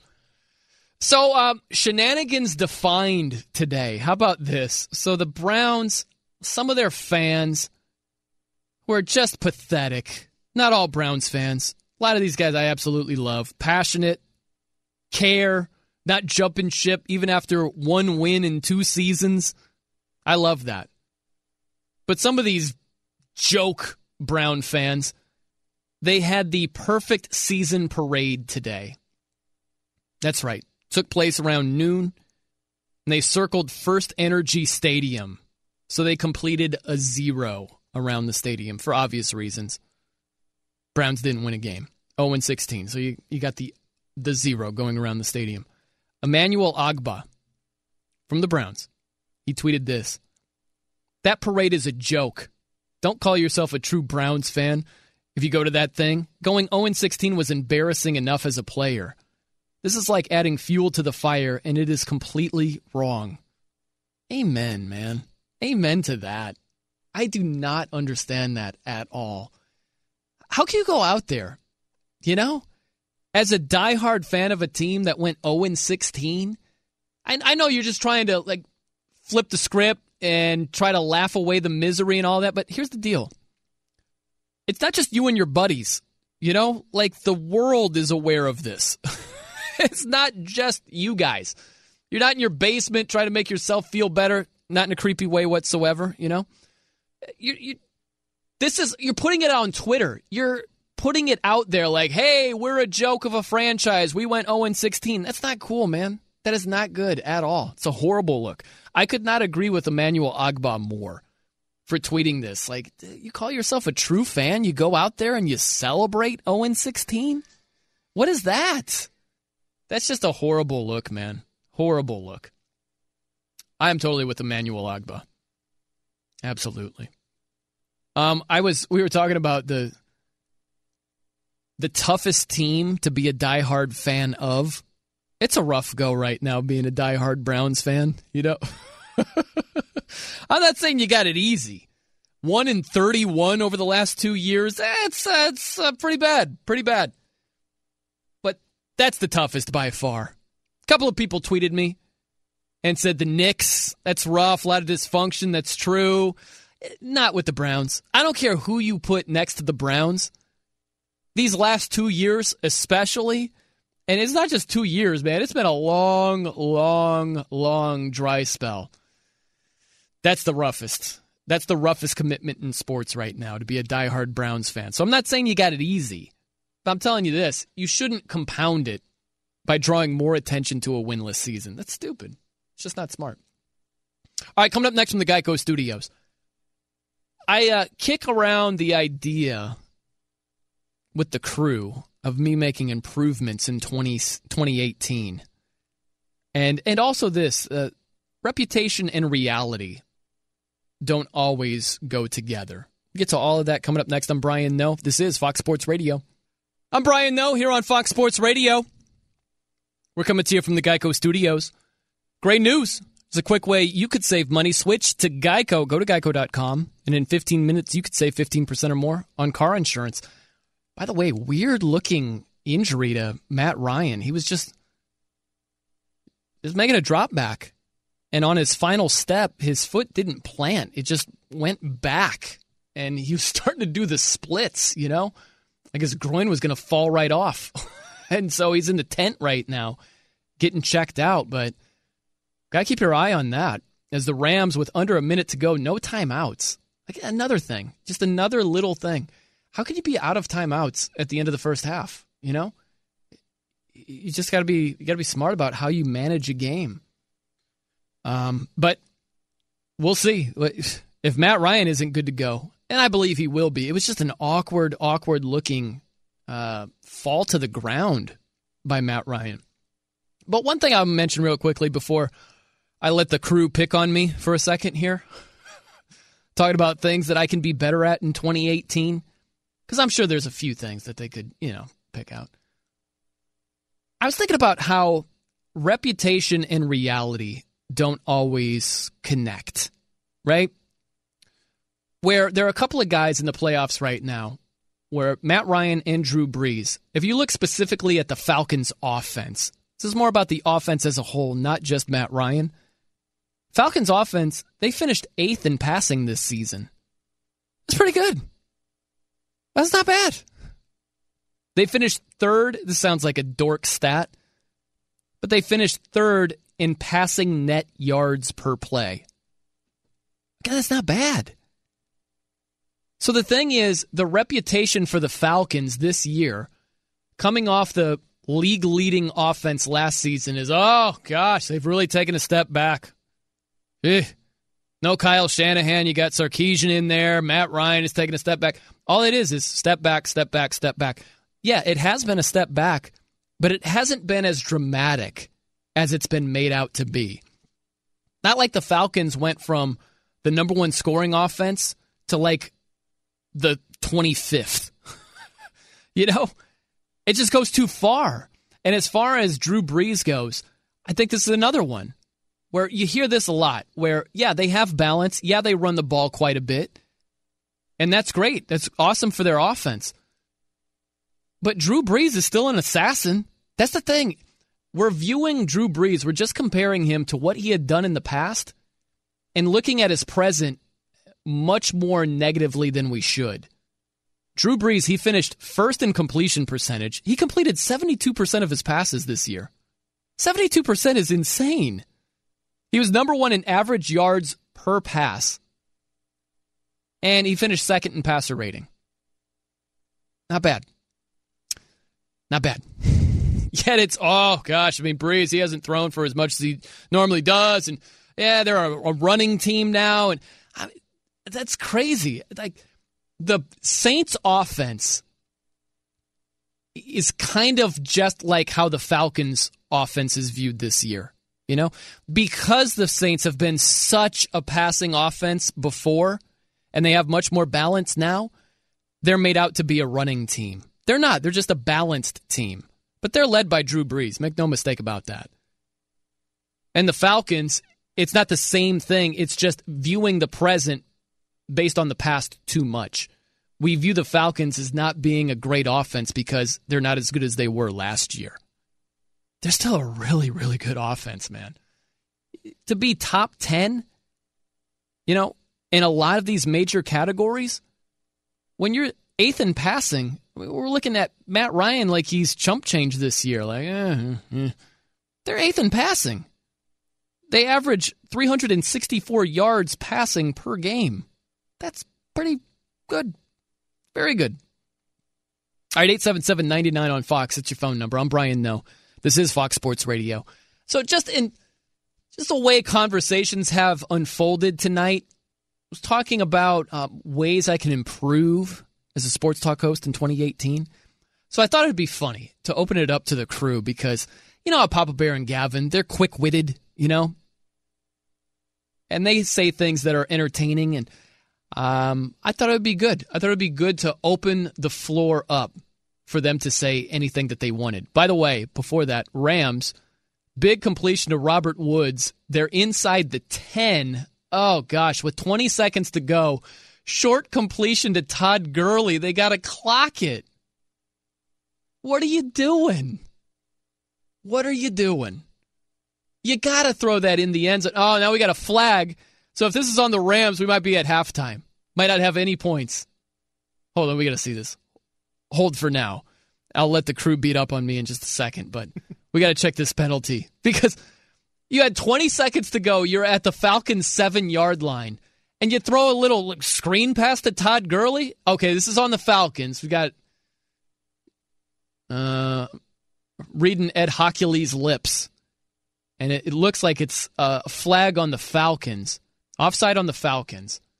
So the Rams will have a chance to at least score some points. You got to kick the field goal at this point, right? You got to kick it. I don't know what Jared Goff would be thinking. Why, why would you throw the ball short there in that situation? That didn't even look like a catch. It, it, it could almost be because he's not experienced in the playoffs. I mean, maybe they could have something to do that. If you're a Rams fan, you're rooting for an incompletion, which shows you how bad of a decision it was to throw it short like that but it doesn't look like Todd Gurley. He hits the ground and he rolls over as the ball is moving around. Didn't I don't eh, it might stand, but you're hoping it's overturned and it's incomplete because they would put that time back on the clock and you'd have a chance to throw it into the end zone. They're going to review it. This will take a day and a half. Um, so we'll let you know in, in the next hour, like, you know, 30 minutes from now, how this shakes out. So for now, Gavin, what can I do to be a better sports talk host in 2018? Oh. Huh? Well, huh? where do I start? Have? Where do I yeah. start? Uh, as I pull out my laundry list of Mhm. things for you to work on, Uh huh. Okay. we will first start with going to break. Now, this is a little inside Oh, baseball. A little bit inside right. baseball, but no more That's fine. filibustering. I tell you to go to break. I don't want to Uh-huh. hear about the last 10 years of Miami Dolphins football. Wow, Uh, really? I go on those uh, those, yeah, those rants all the time. diatribes, Okay, tangents. okay, okay. Go to We break also- on time. I can yeah, do that. Yeah, yeah. Uh, when Uh-huh. we pull sound for you, as we've done throughout this show and many times Ah, before, let's uh-huh, actually uh-huh. utilize the sound throughout the Legitimate. show. Yes. Both legitimate gripes. Yep, I like that. Okay. And Is there anything else on this list? I'll give you one more, and Okay. this one's been bugging me for a while. I stayed Uh-oh, silent on it, Uh-oh. but uh-oh, bring okay. back betting on betting. Come Ah, I like it. Come I on. like it. If you're new to the program, Gavin and I, what we used to do, is a great radio bit, right or oh, wrong, oh. Gavin. on! It's Freaking a legendary true. bit. Yeah. legendary. We would each have a hundred Scooby snacks to start a, a week, and we would have a side bet on whoever ended up with a better total for the week. It was just ten bucks, but that is the best degenerate betting game Oh. that's ever been created. I miss it. Betting on betting. Yeah. I think this. I think this catch should be overturned. I think that the Rams should have first and goal from the seven with 15 seconds to go. All right, coming up next, his legend is solidified, but a lot can still change. So we're at halftime. Falcons on top, 13 to 10. Rams did not play very well at all in the first half. A couple of turnovers. Yet they're only down by a field goal. Weird how it played out at the end of the second quarter. So there's just 20 seconds to go. Rams are at the Falcons' seven yard line. Jared Goff throws a short pass, a little screen pass basically, to Todd Gurley. He falls down, gets tackled. So the clock's running. They have to spike the football, and so they would have been able to attempt a field goal. They reviewed the play. Turns out that Todd Gurley did not make the catch cleanly. So there's 14 seconds to go. All of a sudden, the Rams are back in business. They can throw a ball in the end zone, try to score a touchdown. And Jared Goff rolls out to his right. There's a holding call, so it's all a complete wash, or as Al Michaels would say, moot. And they kick the field goal. So Rams are down 13 to 10 at halftime. And uh, it's, it's been a strange game so far. Strange game. Because these are both, I mean, the Rams, they've got the number one offense in football. And the Falcons, they sling it all over the place. Eighth in passing this year. So to be at this stage right now, you look at the numbers. The Rams have 169 yards of total offense. Falcons only have 119. That's all they have so far. And Devonta Freeman's been held in check. I thought that they would have a decent amount of success throw, uh, running the football. Not bad as a team. 16 rushes for 53 yards and a touchdown. But Devonta Freeman only 19 yards on eight carries. So Rams have played pretty good defense. You only give up a buck 19 and a half. You'll take that all day long. It was just those turnovers. Turnovers have really, really hurt the Rams. A couple of short fields that led to points. And that's really the Falcons' half offensively. They haven't done much of anything except benefit from turnovers deep in Rams territory. By the way, they keep replaying this Mariota touchdown. I said it before, man. That's just something that would happen to the Chiefs at home in a playoff game, right? That's not going to happen to these other teams. It happens to the Chiefs. And that wasn't the only thing. Mariota completes a ball to himself for the first Titans touchdown of the game. Unreal. It's just all of these plays that add up. Chiefs missing a field goal.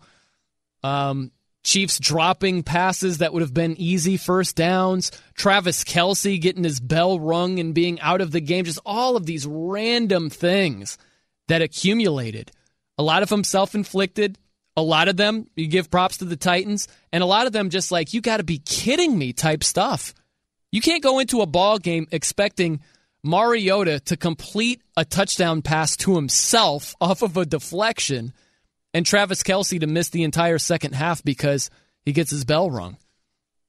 You can't expect that going in, but that's what happened today. Very, very tough to digest. Here's Andy Reid and his thoughts after the loss. Uh, the tough part about this, obviously, is that it's final, and uh, the season ends up being over. You're never the same team. I mean, that's just how this thing this thing works. But the guys coming back, to make sure we feel this, and uh, and then change it. But we got to wait a while to do that. So that's a that's a problem with games like this. a lot of sympathy out of you, Papa Bear. Yeah, man, it was. It was a choke job. They were up 21 to 3 at halftime. And it just slowly went away. And you can point a finger at Andy Reid, specifically because Kareem Hunt only had 11 carries.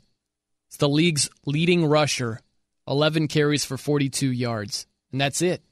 And you had a big lead. You had a big lead, and you didn't feed Kareem Hunt. Now, to be fair, if you look at the way the game played out, Steve DeSager had a, a great nugget a little bit earlier. Before the final drive of the Chiefs, just in the second half, they had 12 offensive plays. They had 12 offensive plays leading into that final drive. And obviously, they had more. But you think about it that final drive, you're in a hurry up, you know, uh, you're kind of in a hurry up set at that point where based on the situations, when it's fourth and nine, of course you're not going to run Kareem Hunt. You know, when it's third and nine, you're not going to run Kareem Hunt. So there were certain times where it looks worse than it actually is. They had a small amount of possessions. Titans played a lot better defense. It doesn't explain it fully. I'm not sitting here telling you, hey, no big deal that Kareem Hunt only had 11 carries. No, he needs more. But I think a lot of times there's a tendency to just look at the box score and take the context and throw it right out the window and be like, well, the situations, eh, who cares? Fourth and nine, run Kareem Hunt. Like, here's the deal for anybody crushing Andy Reid, he deserves some criticism, don't get me wrong. But anybody crushing him as if he's out of his mind, what would those same people have said if they ran the ball with Kareem Hunt on fourth and nine and he got stuffed or picked up like six yards and they gave the ball up on downs anyway? They'd be calling Andy Reid a complete moron. So that's my point is yes, Kareem Hunt needed the ball more, but don't just look at a box score and throw all the situations out the window because the situations matter. They absolutely do matter. So it's not as egregious as it initially seems. It's still bad, still bad. Not as egregious. Um this is Derrick Johnson, the linebacker for the Chiefs. Some of his thoughts after the game. Finished the second half. Um, we came in 21-3. Uh, that's all we were talking about. Finish them. Don't don't get complacent. Let's let's go. We got bigger goals other than this game, and uh, Tennessee was a tougher team today, and that sucks saying it. That sucks. Hey man, I give him credit. He owns it, but he's right on point. You think about that. Why why is there more blame directed toward Andy Reid and not the Chiefs defense? They had a 21 to 3 lead. You have Marcus Mariota who is shaky for the season, 13 touchdowns, 15 interceptions. And you let him just pound the rock?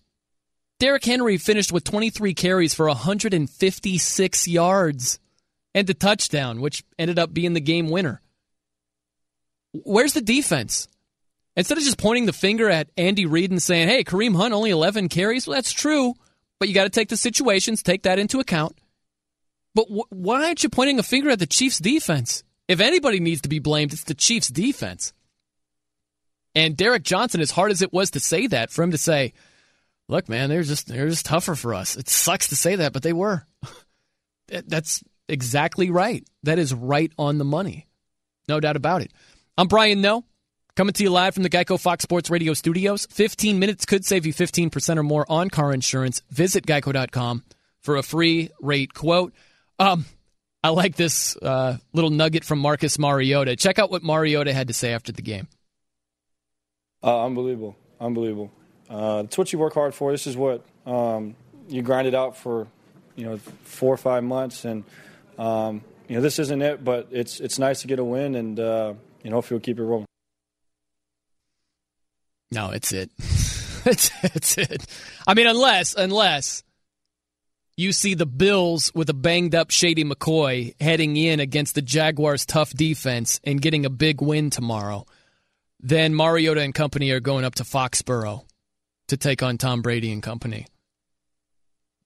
Yeah, it's it's it's over. nice win by the Titans. Nice come from behind win, but it's over. I mean, unless I'm not trying to make the, the Patriots out to be unbeatable, because if there's ever a year – where I could see a kind of come out of nowhere upset, it would be this year. But with that said, I am not seeing a come out of nowhere Titans upset of the Patriots. You'd have to see that running game just firing on all cylinders because you really trust Mariota to outduel Tom Brady. I I don't either at all. so nice win, nice win by the Titans, but yeah, this is probably one and done for them. As far as the Patriots go, we got this whole ESPN article, Seth Wickersham. We'll have some audio coming up here in a little bit. But it just begs the question with Belichick and where's his future? Because just a, a brief snapshot of the article, it's Kraft, Belichick, Brady, they're not all on the same page. A lot of it stems from Alex Guerrero, who is a trainer basically of Tom Brady's. And the Patriots wanted him away from the facility because some of his practices didn't mesh with the Patriots medical staff, the training staff there. So that's a little bit of an issue. Belichick wanted to keep Jimmy Garoppolo. Kraft intervened. He said no. So Belichick's bent about that. So all of these things are going on, and it's leading a lot of people to speculate whether Bill Belichick's going to be there or not going forward. I expect him to be there, but there are things that do make sense that could at least make you pause and say, well, it's not the lock of all locks. Might lose both of his coordinators, Josh McDaniels, Matt Patricia. They might be head coaches very soon. So if I'll play the if game for a second, I fully expect Bill Belichick to be back. But if he isn't, I think it sets up something really interesting here. Because a lot of Tom Brady's career, it goes back to who's more valuable. Is it Brady or Belichick? It's that age old debate that's becoming like, should Pete Rose be in the Hall of Fame or not? right? But here's the interesting scenario. If Belichick left and went elsewhere, you would have Tom Brady there in his 40s. And we wouldn't just be evaluating the end of his career, we would be reevaluating the rest of his career. If he's 41 years old, 42 years old, and he's not the same guy, and he doesn't have as much success, because you know as well as I do, all people would say is, oh, Belichick, he's nothing without Belichick. He might just be, I don't know, like 42, and that's why he's not as good as he once was, but it wouldn't be viewed like that. So I think it's really interesting here where Tom Brady, his legacy is solidified. I believe he's the GOAT. Most people believe he's the GOAT. He's going to go down as the greatest of all time. And if you don't have him as the greatest, you, you can't have him less than two and make sense as a rational human being at all. So his legacy is solidified, but there's still a lot that could change at the end of it. It's so strange how a legacy can be solidified, yet there's still a lot to be worked out. It doesn't seem to make sense, but that's exactly what it is with Tom Brady at the end of his career. All right, 877 99 on Fox. That's your phone number. Tweet me at the Noe Show, N O E Show is where you can reach me. Coming up next from the Geico Studios. This, by far, is the dumbest thing that has happened in the football season. I'm Brian Noe. This is Fox Sports Radio. I'm Brian Noe. You're on Fox Sports Radio. 877 99 on Fox. That's your phone number. Coming to you from the Geico Studios. What does it mean when Geico says just 15 minutes could save you 15% or more on car insurance? Means you probably should have gone to geico.com 15 minutes ago. Falcons go for it on fourth and one. Little Matt Ryan sneak. I love when the it just I had a flashback with commentators um, gushing over Tom Brady's sneak abilities you know? Where I'll never forget when Brian Hoyer, Brian Hoyer, I don't even know if he was with the Patriots at the time. He might have been starting for another team, but he had a fourth down sneak for a first down, and they're like, oh, he learned that from Brady. and it's like, yeah, clearly. Because where else would he learn how to sneak the ball for a first down on fourth and one? I don't know, it's just silly, man. But the Falcons, uh, what do you know, Papa Bear? Falcons on the move, huh? I'm nice worried. little drive by the Falcons. No, not worried at all. Okay, not worried at all with the Falcons and their still very, very good offense. What did I say going into the game? As Tevin Coleman just knocks Alec Ogletree's helmet right off. The Rams are 28th in rush defense this year, and you're seeing the one-two combo you're seeing a the impression of you know Devonta Freeman and Tevin Coleman. They're doing their impression of Nick Chubb and Sony Michel. Not that far away, you know. The Georgia duo did their thing against Oklahoma over in Pasadena. And tonight it's Devonta Freeman and Tevin Coleman starting to get revved up here. They're starting to get it moving. And they're doing their thing in the LA Coliseum tonight.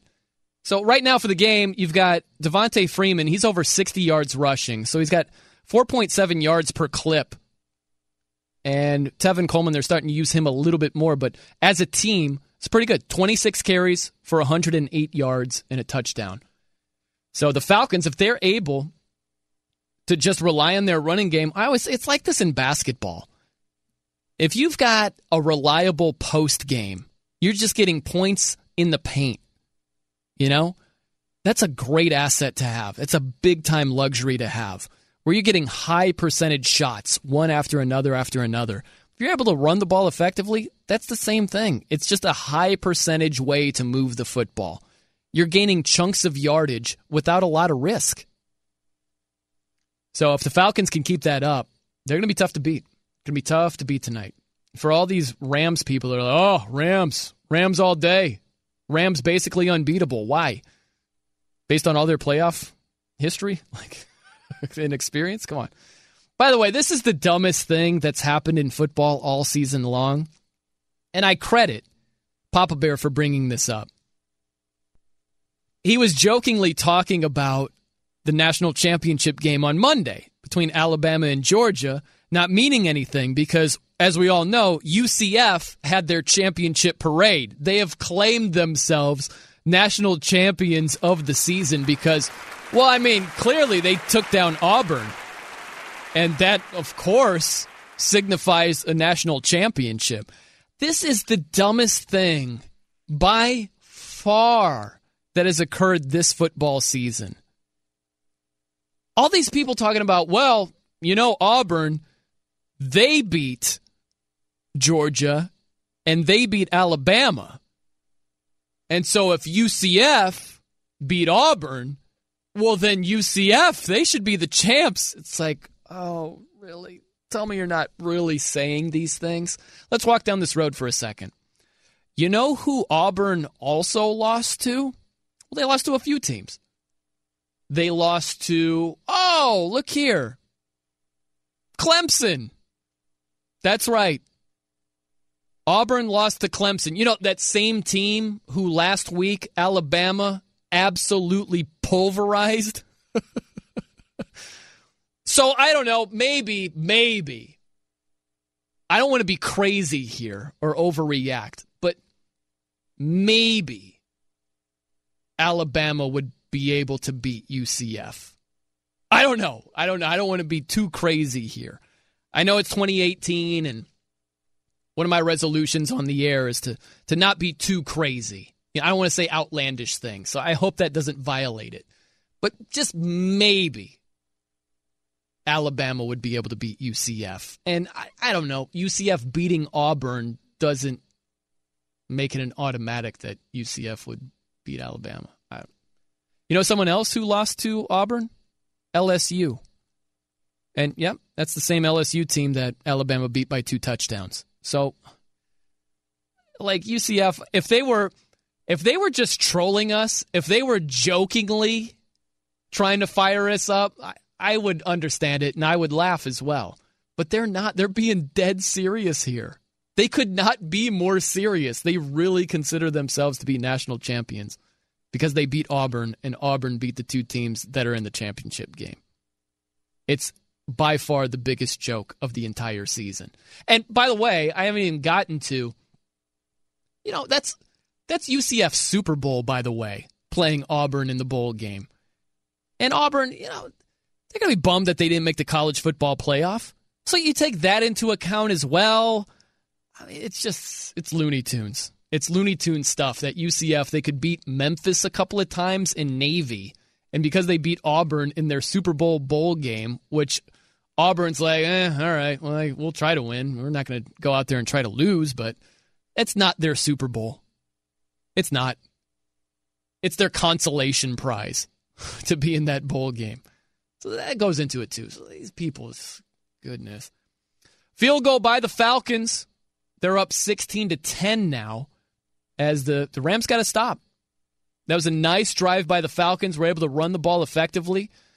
But hey, the Rams stopped them, stopped them in the red zone. And if you can hold them to three points, keep it a one possession game, that's a big stop for the Rams. It's a nice stop by the Rams.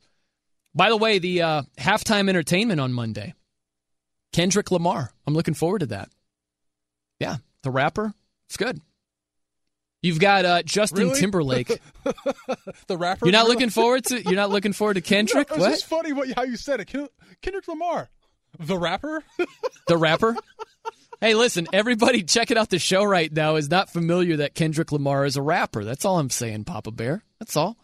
But that's good. I think that's a great selection. Justin Timberlake for the Super Bowl, that's fine. I'm cool with that. It's all right. But I'm looking forward to Kendrick Lamar. I don't know what he's going to do tomorrow. Think about that. You got Trump there, by the way. Some people are wondering if there's going to be any protesting during the anthem during the national championship game with Trump in the building. And you got Kendrick. Kendrick isn't. Um, he, he could qualify as outspoken, I would say. so he's woke. I'm looking forward to what happens tomorrow night. I'm just happy they didn't book like REO Speedwagon or something. You know, it's something too safe. I like that it's edgy and you don't know what's going to happen with Kendrick Lamar. I'm cool with that. What were you going to say, Gavin? You have oh no, no, no, no, no, nothing. Although I do disagree, though. I think there's a lot of hype around Justin Timberlake's uh, new album, and he's I Oh, think yeah? gone country. stop I think that's- it! So that might even be more exciting to see if he comes out in cowboy boots or something. I don't know. Justin Is that Timber- the deal? He's gone country, really? Th- that that is what I've I have heard. Um, I, I think on the the new album cover, he is seen in like the cowboy hat and the western attire. So I'm not sure if the actual music is going that direction, but yeah, I saw Huh. him getting flack for it on social media. So Huh. I don't know. It could be more uh, more of an exciting halftime experience, but we'll see. Which you think's going to be better, Timberlake or Lamar? Well, Lamar. Yeah, I mean, if you go like for me, Lamar, because I'm a fan of his music, but Uh-huh. Justin Timberlake at halftime of football games generally has a little extra. Yeah, well, that's true. it. So You do have a good saying. points. Yeah. Can't forget Super Bowl 38. what if he did that again? Now, who would he do it to? I- See, your mind went slightly different because I was like, could they bring back Janet Jackson? And then I thought, nah. And then you beat me to the punch. Well, who would be the, the new person? We'll have that Uh, next.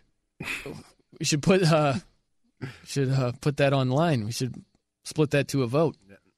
Um, 877-99 on Fox is your phone number. Also on Twitter. I got to get to some of the tweets at the Noe Show, N-O-E Show. Coming up next, the uh, fastest growing segment in radio history. It's our end of the season review. But first, we've got Steve DeSager to spin us around. What's going on, Steve? The obvious answer is Jessica Biel. Of course, Really? Justin Timberlake is from Memphis. He and his wife Jessica Biel are are minority owners of the Memphis Grizzlies. So if he's involved in country Oh, music, okay. it's All really right. not as big a leap as you would think. Me- Wow, I thought you were just throwing your, you know, your like, um, No, I'm using logic here. I, I thought you were throwing your doesn't props out for Jessica Biel. Like, man, she looks good. I thought that's where you were going, Steve. I should have known you. Sorry. Yeah, I got you. Sorry I got you. that. The Atlanta No, Falcons good. lead is now 16 to 10 over the Rams in LA. About six minutes to go in the third quarter. The Falcons have had to settle for a couple of short field goals. We'll see if that comes back to haunt them. And Matt Ryan only 102 yards passing and sacked three times. There's a great stat pro football focus, which really gets deep into football stats. Aaron Donald, great defensive tackle of the Rams, just in the first half had 10 quarterback pressures, including a sack. It's right now 16 10. Falcons, six and a half minutes to go in the third. Meanwhile, we could have a Tennessee at New England game next Saturday night, depending on tomorrow's result at Jacksonville. But Tennessee advances, eliminating Kansas City. In the playoff opener today, it was Titans trailing 21 to 3 third quarter. Tennessee wins the game 22 to 21. Kansas City tight end Travis Kelce left before halftime with a concussion. He had four receptions, 66 yards, and a touchdown. Tennessee's last playoff win was 2003.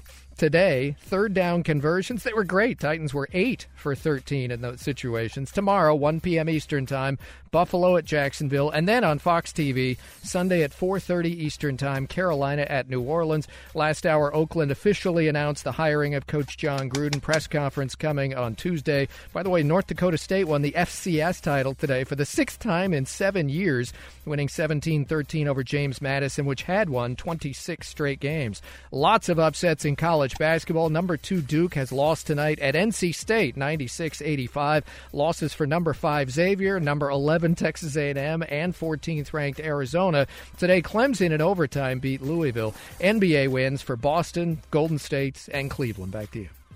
Man, it was a huge conversion by the Rams. It was third and long, and Jared Goff throws this out pattern. It was blanketed. It was great coverage by Desmond Trufant, and he finds Robert Woods for a huge conversion, and the Rams drive stays alive. That was big. That was big time right there. I'm Brian Noe, coming to you live from the Geico Fox Sports Radio studios. It's easy to save 15% or more on car insurance with Geico. Go to geico.com or call 800 947 Auto. The only hard part, figuring out which way is easier. Um, so uh, we wanted to do our end of the season blowout spectacular because we've had fun at the expense of our guy Papa Bear, diehard Raiders fan. And so we thought we would do like the Raiders low light of the week because the Raiders got off to a 2 0 start and Papa Bear's just blowing me up. Super Bowl champs, we're going all the way, yada, yada.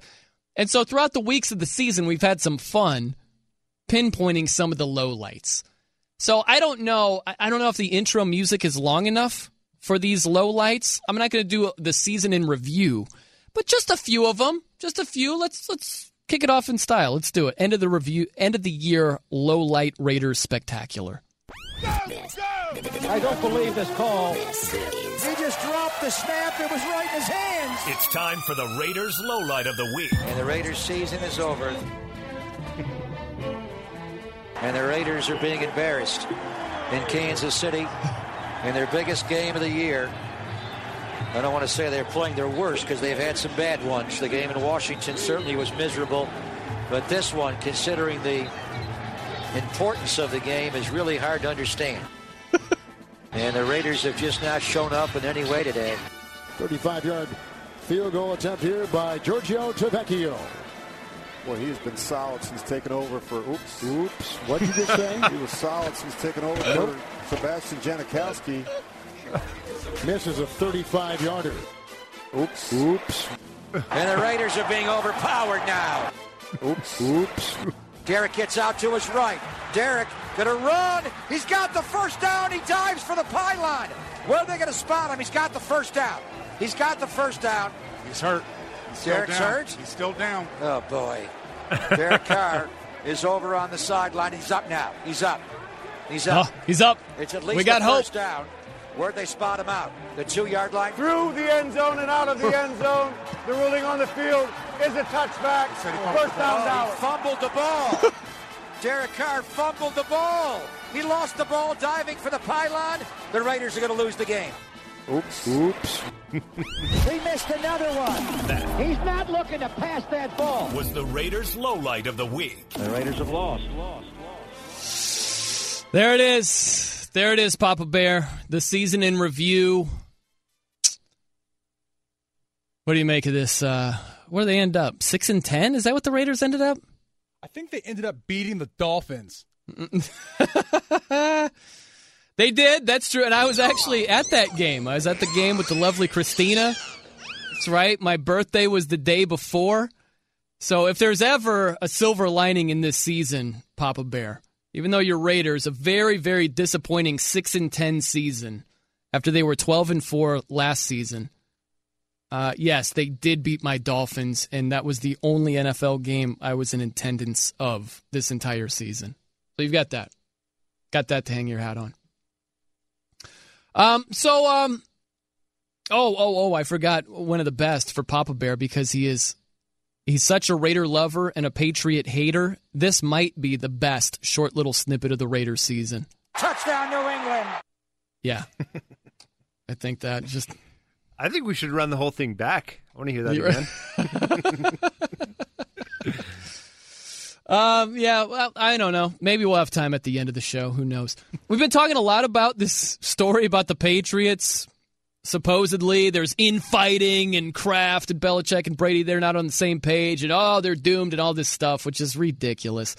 But Seth Wickersham, the ESPN writer, was on with Jason McIntyre, and he was talking about some of the things here. Listen to uh, the first thing that Seth has to say about the Patriots. it's just somebody who embodies the spirit of the Patriots every week. I think that he gives it to younger players sometimes to reward them and keep them going. And I just know that Tom has been vocal about the fact that, you know, no matter how many yards he throws for, how many game changing throws he might make, you know, he's like, well, how come I never get this? Yeah, so apparently Tom Brady, you got to love this guy. He's so competitive, he is ticked off that he has not been named Patriot of the Week at all this season. And as Seth said right there, it typically goes to young guys, motivate them, but that's how competitive Tom Brady is. I love that. I love it. Whereas, I've, how can I not be Patriot of the Week? That's awesome. And that really, it showcases why, to a large extent, Tom Brady has been as successful as he has. He will be upset about not being named Patriot of the Week. Um, as far as the Jimmy Garoppolo trade, Jimmy Garoppolo going over there to the the the uh, 49ers for a second round pick. Here's what Seth Wickersham had to say about that. It just made no sense. I wanted to try to figure out the answer to that question as best I could, and I think that Bill fell back into a corner. He and Robert Kraft had a long meeting, and he came out of it with the mandate to trade Garoppolo. It's absolutely what I've been told by multiple people over months. Yeah, well, it seems to make sense. I think that's one of the things in the entire article that does make sense, where the price, what they got back for Jimmy Garoppolo, it was so small that it seems to at least add up that Kraft ordered the code red and said, You will trade this guy. It does seem to add up. So if there's anything in the article that I think makes some sense, that's one of the things. And lastly, here's uh, the future as far as where Bill Belichick is going to be. Where would you put it at that Bill Belichick leaves at the end of this season? Pretty low. I just think that there's a sense that it could happen and that he was so angry about the Garoppolo thing that that crossed his mind. Nobody knows. Nobody knows. Only he knows that. Yeah. Okay. I mean, it's we've got an article and they're not completely on the same page. And the owner says, You trade this guy, and Belichick's like, Ah, gosh, do I have to? And he's bent about it. Okay, there's some friction, but do I expect them to just go their separate ways because of this? Yes. No, I don't. Yes. I'll believe it when I see it. I'll believe it when I see it. The emperor has no clothes. And What? look, as far as what? as far as Garoppolo goes, um, I- you know, let's not be completely sold on this guy. I think he's going to end up being the real deal. And with Bill Belichick completely behind Garoppolo, that's a pretty good endorsement that he might end up being the real deal. But this guy, let's think for a second here. He looked really good against mediocre competition for the most part. Let, us walk through this real quickly. Seven touchdowns, five interceptions for Garoppolo. Yes, they were one in ten before he got there. They won their final five straight. So five touchdowns or seven touchdowns, five picks. It's not the most unbelievable production there is on the face of the earth. Yeah, you take into account who he has to throw to, and it's not a who's who of receivers. So to hit the ground running with the 49ers, it's impressive, but just to an extent. At the end of the day, it's seven touchdowns and five picks. And the other thing is who it was against. At the Bears, at the Texans. Bears think Texans are worse with all their injuries. Final game of the year was against the Rams, who were resting everybody. So three of these five wins, it's like, well, they kind of come with an asterisk. All I'm saying is, this dude could turn out to be the real deal. I think he's going to be the real deal, but it's not the stone cold lock of the century that he will be based on who he was performing against. Uh, It's just the truth.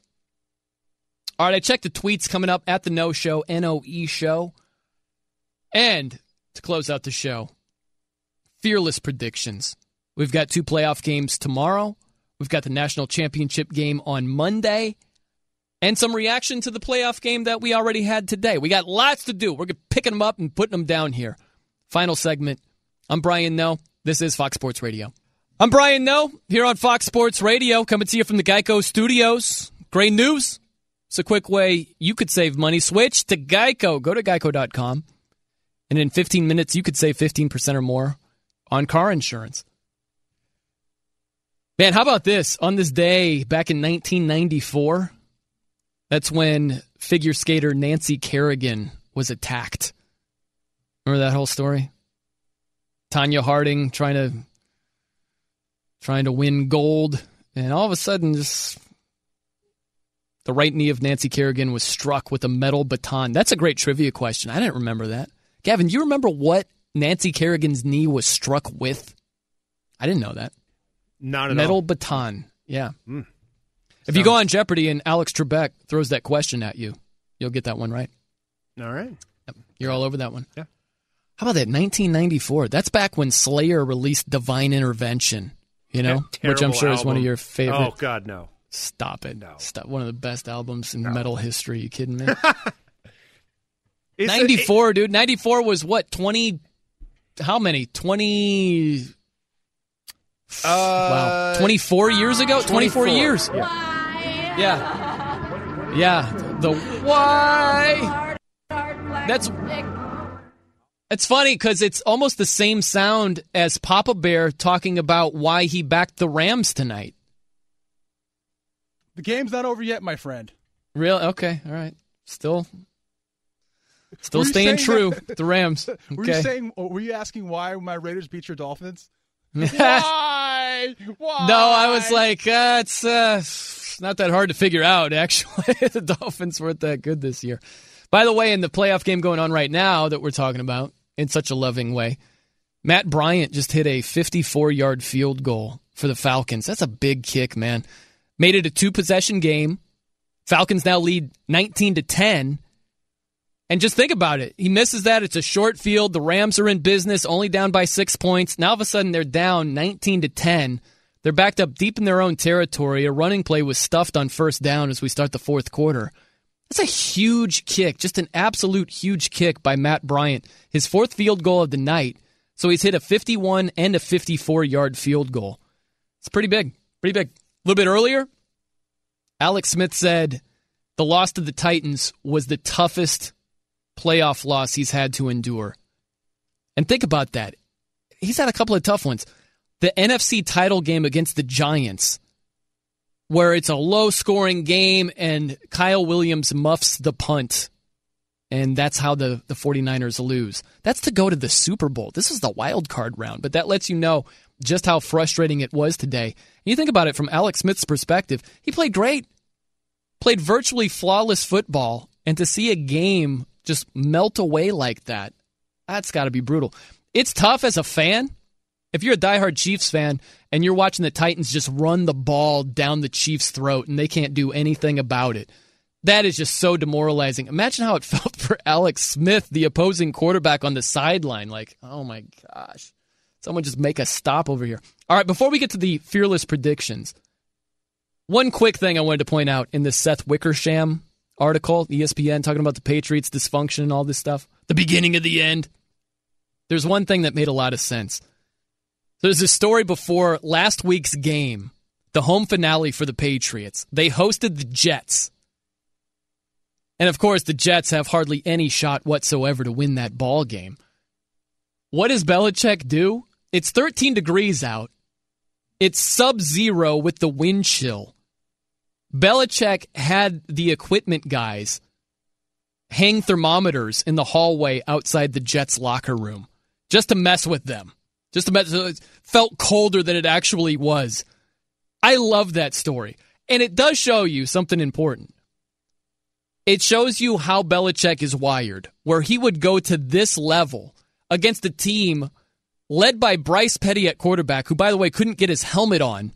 Right? Remember that that shot where he couldn't fit his helmet over his head because he had a little winter hat or something on his head. So you're facing that team, and yet, even though you've got all these advantages all over the place, you're not taking it for granted, and you're looking for that one little extra edge. It does show you how he's a master at preparation, and it does show you how Spygate does come to be, right? It does show you that. So I give him credit on one hand for being a master at ne- leaving no no screw unturned, right? But on the other hand, that has gotten him into trouble because he doesn't know when to say when. He doesn't know when to say, ah, that's cheating, so no. Yeah, he has bent the rules before. There's no denying that. But it was one thing that out of that article I found very interesting, and it's just a little oh by the way nugget.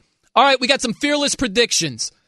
Papa Bear, if you've got some football music or even the Top Gun music from earlier when I was reading the joint statement from Kraft, Belichick, and Brady, that would work well with our fearless predictions. There you go. I like that. Um, well, we know this Rams game is going to tighten up, but the Rams are going to lose. We know that, right, Papa Bear? Are we willing to agree on that or no? Uh, no. Still keeping No. hope. Okay, keeping hope alive. That's fine. Tomorrow the Jags roll. Is going to be a very low scoring game. I don't see the Bills scoring many points at all. Shady McCoy is a huge part of their offense. Thirty three percent of their offense. I don't expect him to be effective, even if he plays. So I think the Jags are going to have their way with the Bills. That's they're going to win by double digits in a low scoring game. Saints, that is a tough game to call, man. I'm going to go Saints win it in a close one. I don't I don't know that the Saints cover the spread, but I think they get the win at home against the Panthers that I just don't trust them offensively. National championship game, I'll take the points with the Georgia Bulldogs. I wouldn't be shocked if they win it outright. If you got to go one way or the other, I'm going with the dogs to take care of business and to bring home the crown. See how it unfolds. All right, everybody, enjoy the ball tonight, the ball tomorrow, and the ball on Monday. I'm Brian Noe. Have a great night. We'll see you.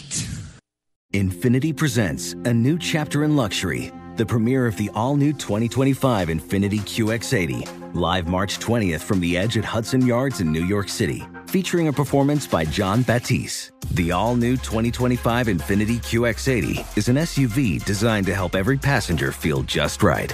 Be the first to see it March 20th at 7 p.m. Eastern, only on iHeartRadio's YouTube channel. Save the date at new-QX80.com. Don't miss it.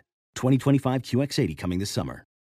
Today's episode is brought to you by the American Society of Magical Negroes, a fresh satirical comedy about a secret society of magical black people starring Justice Smith, David Alan Grier, Ann Lee Bogan, and Nicole Byer. As an official selection of Sundance 2024, the American Society of Magical Negroes has been heralded by critics as an uproariously sharp-edged satire and a must-see. Now playing only in theaters. Visit the American Society of Magical Negroes Film.com to get tickets now.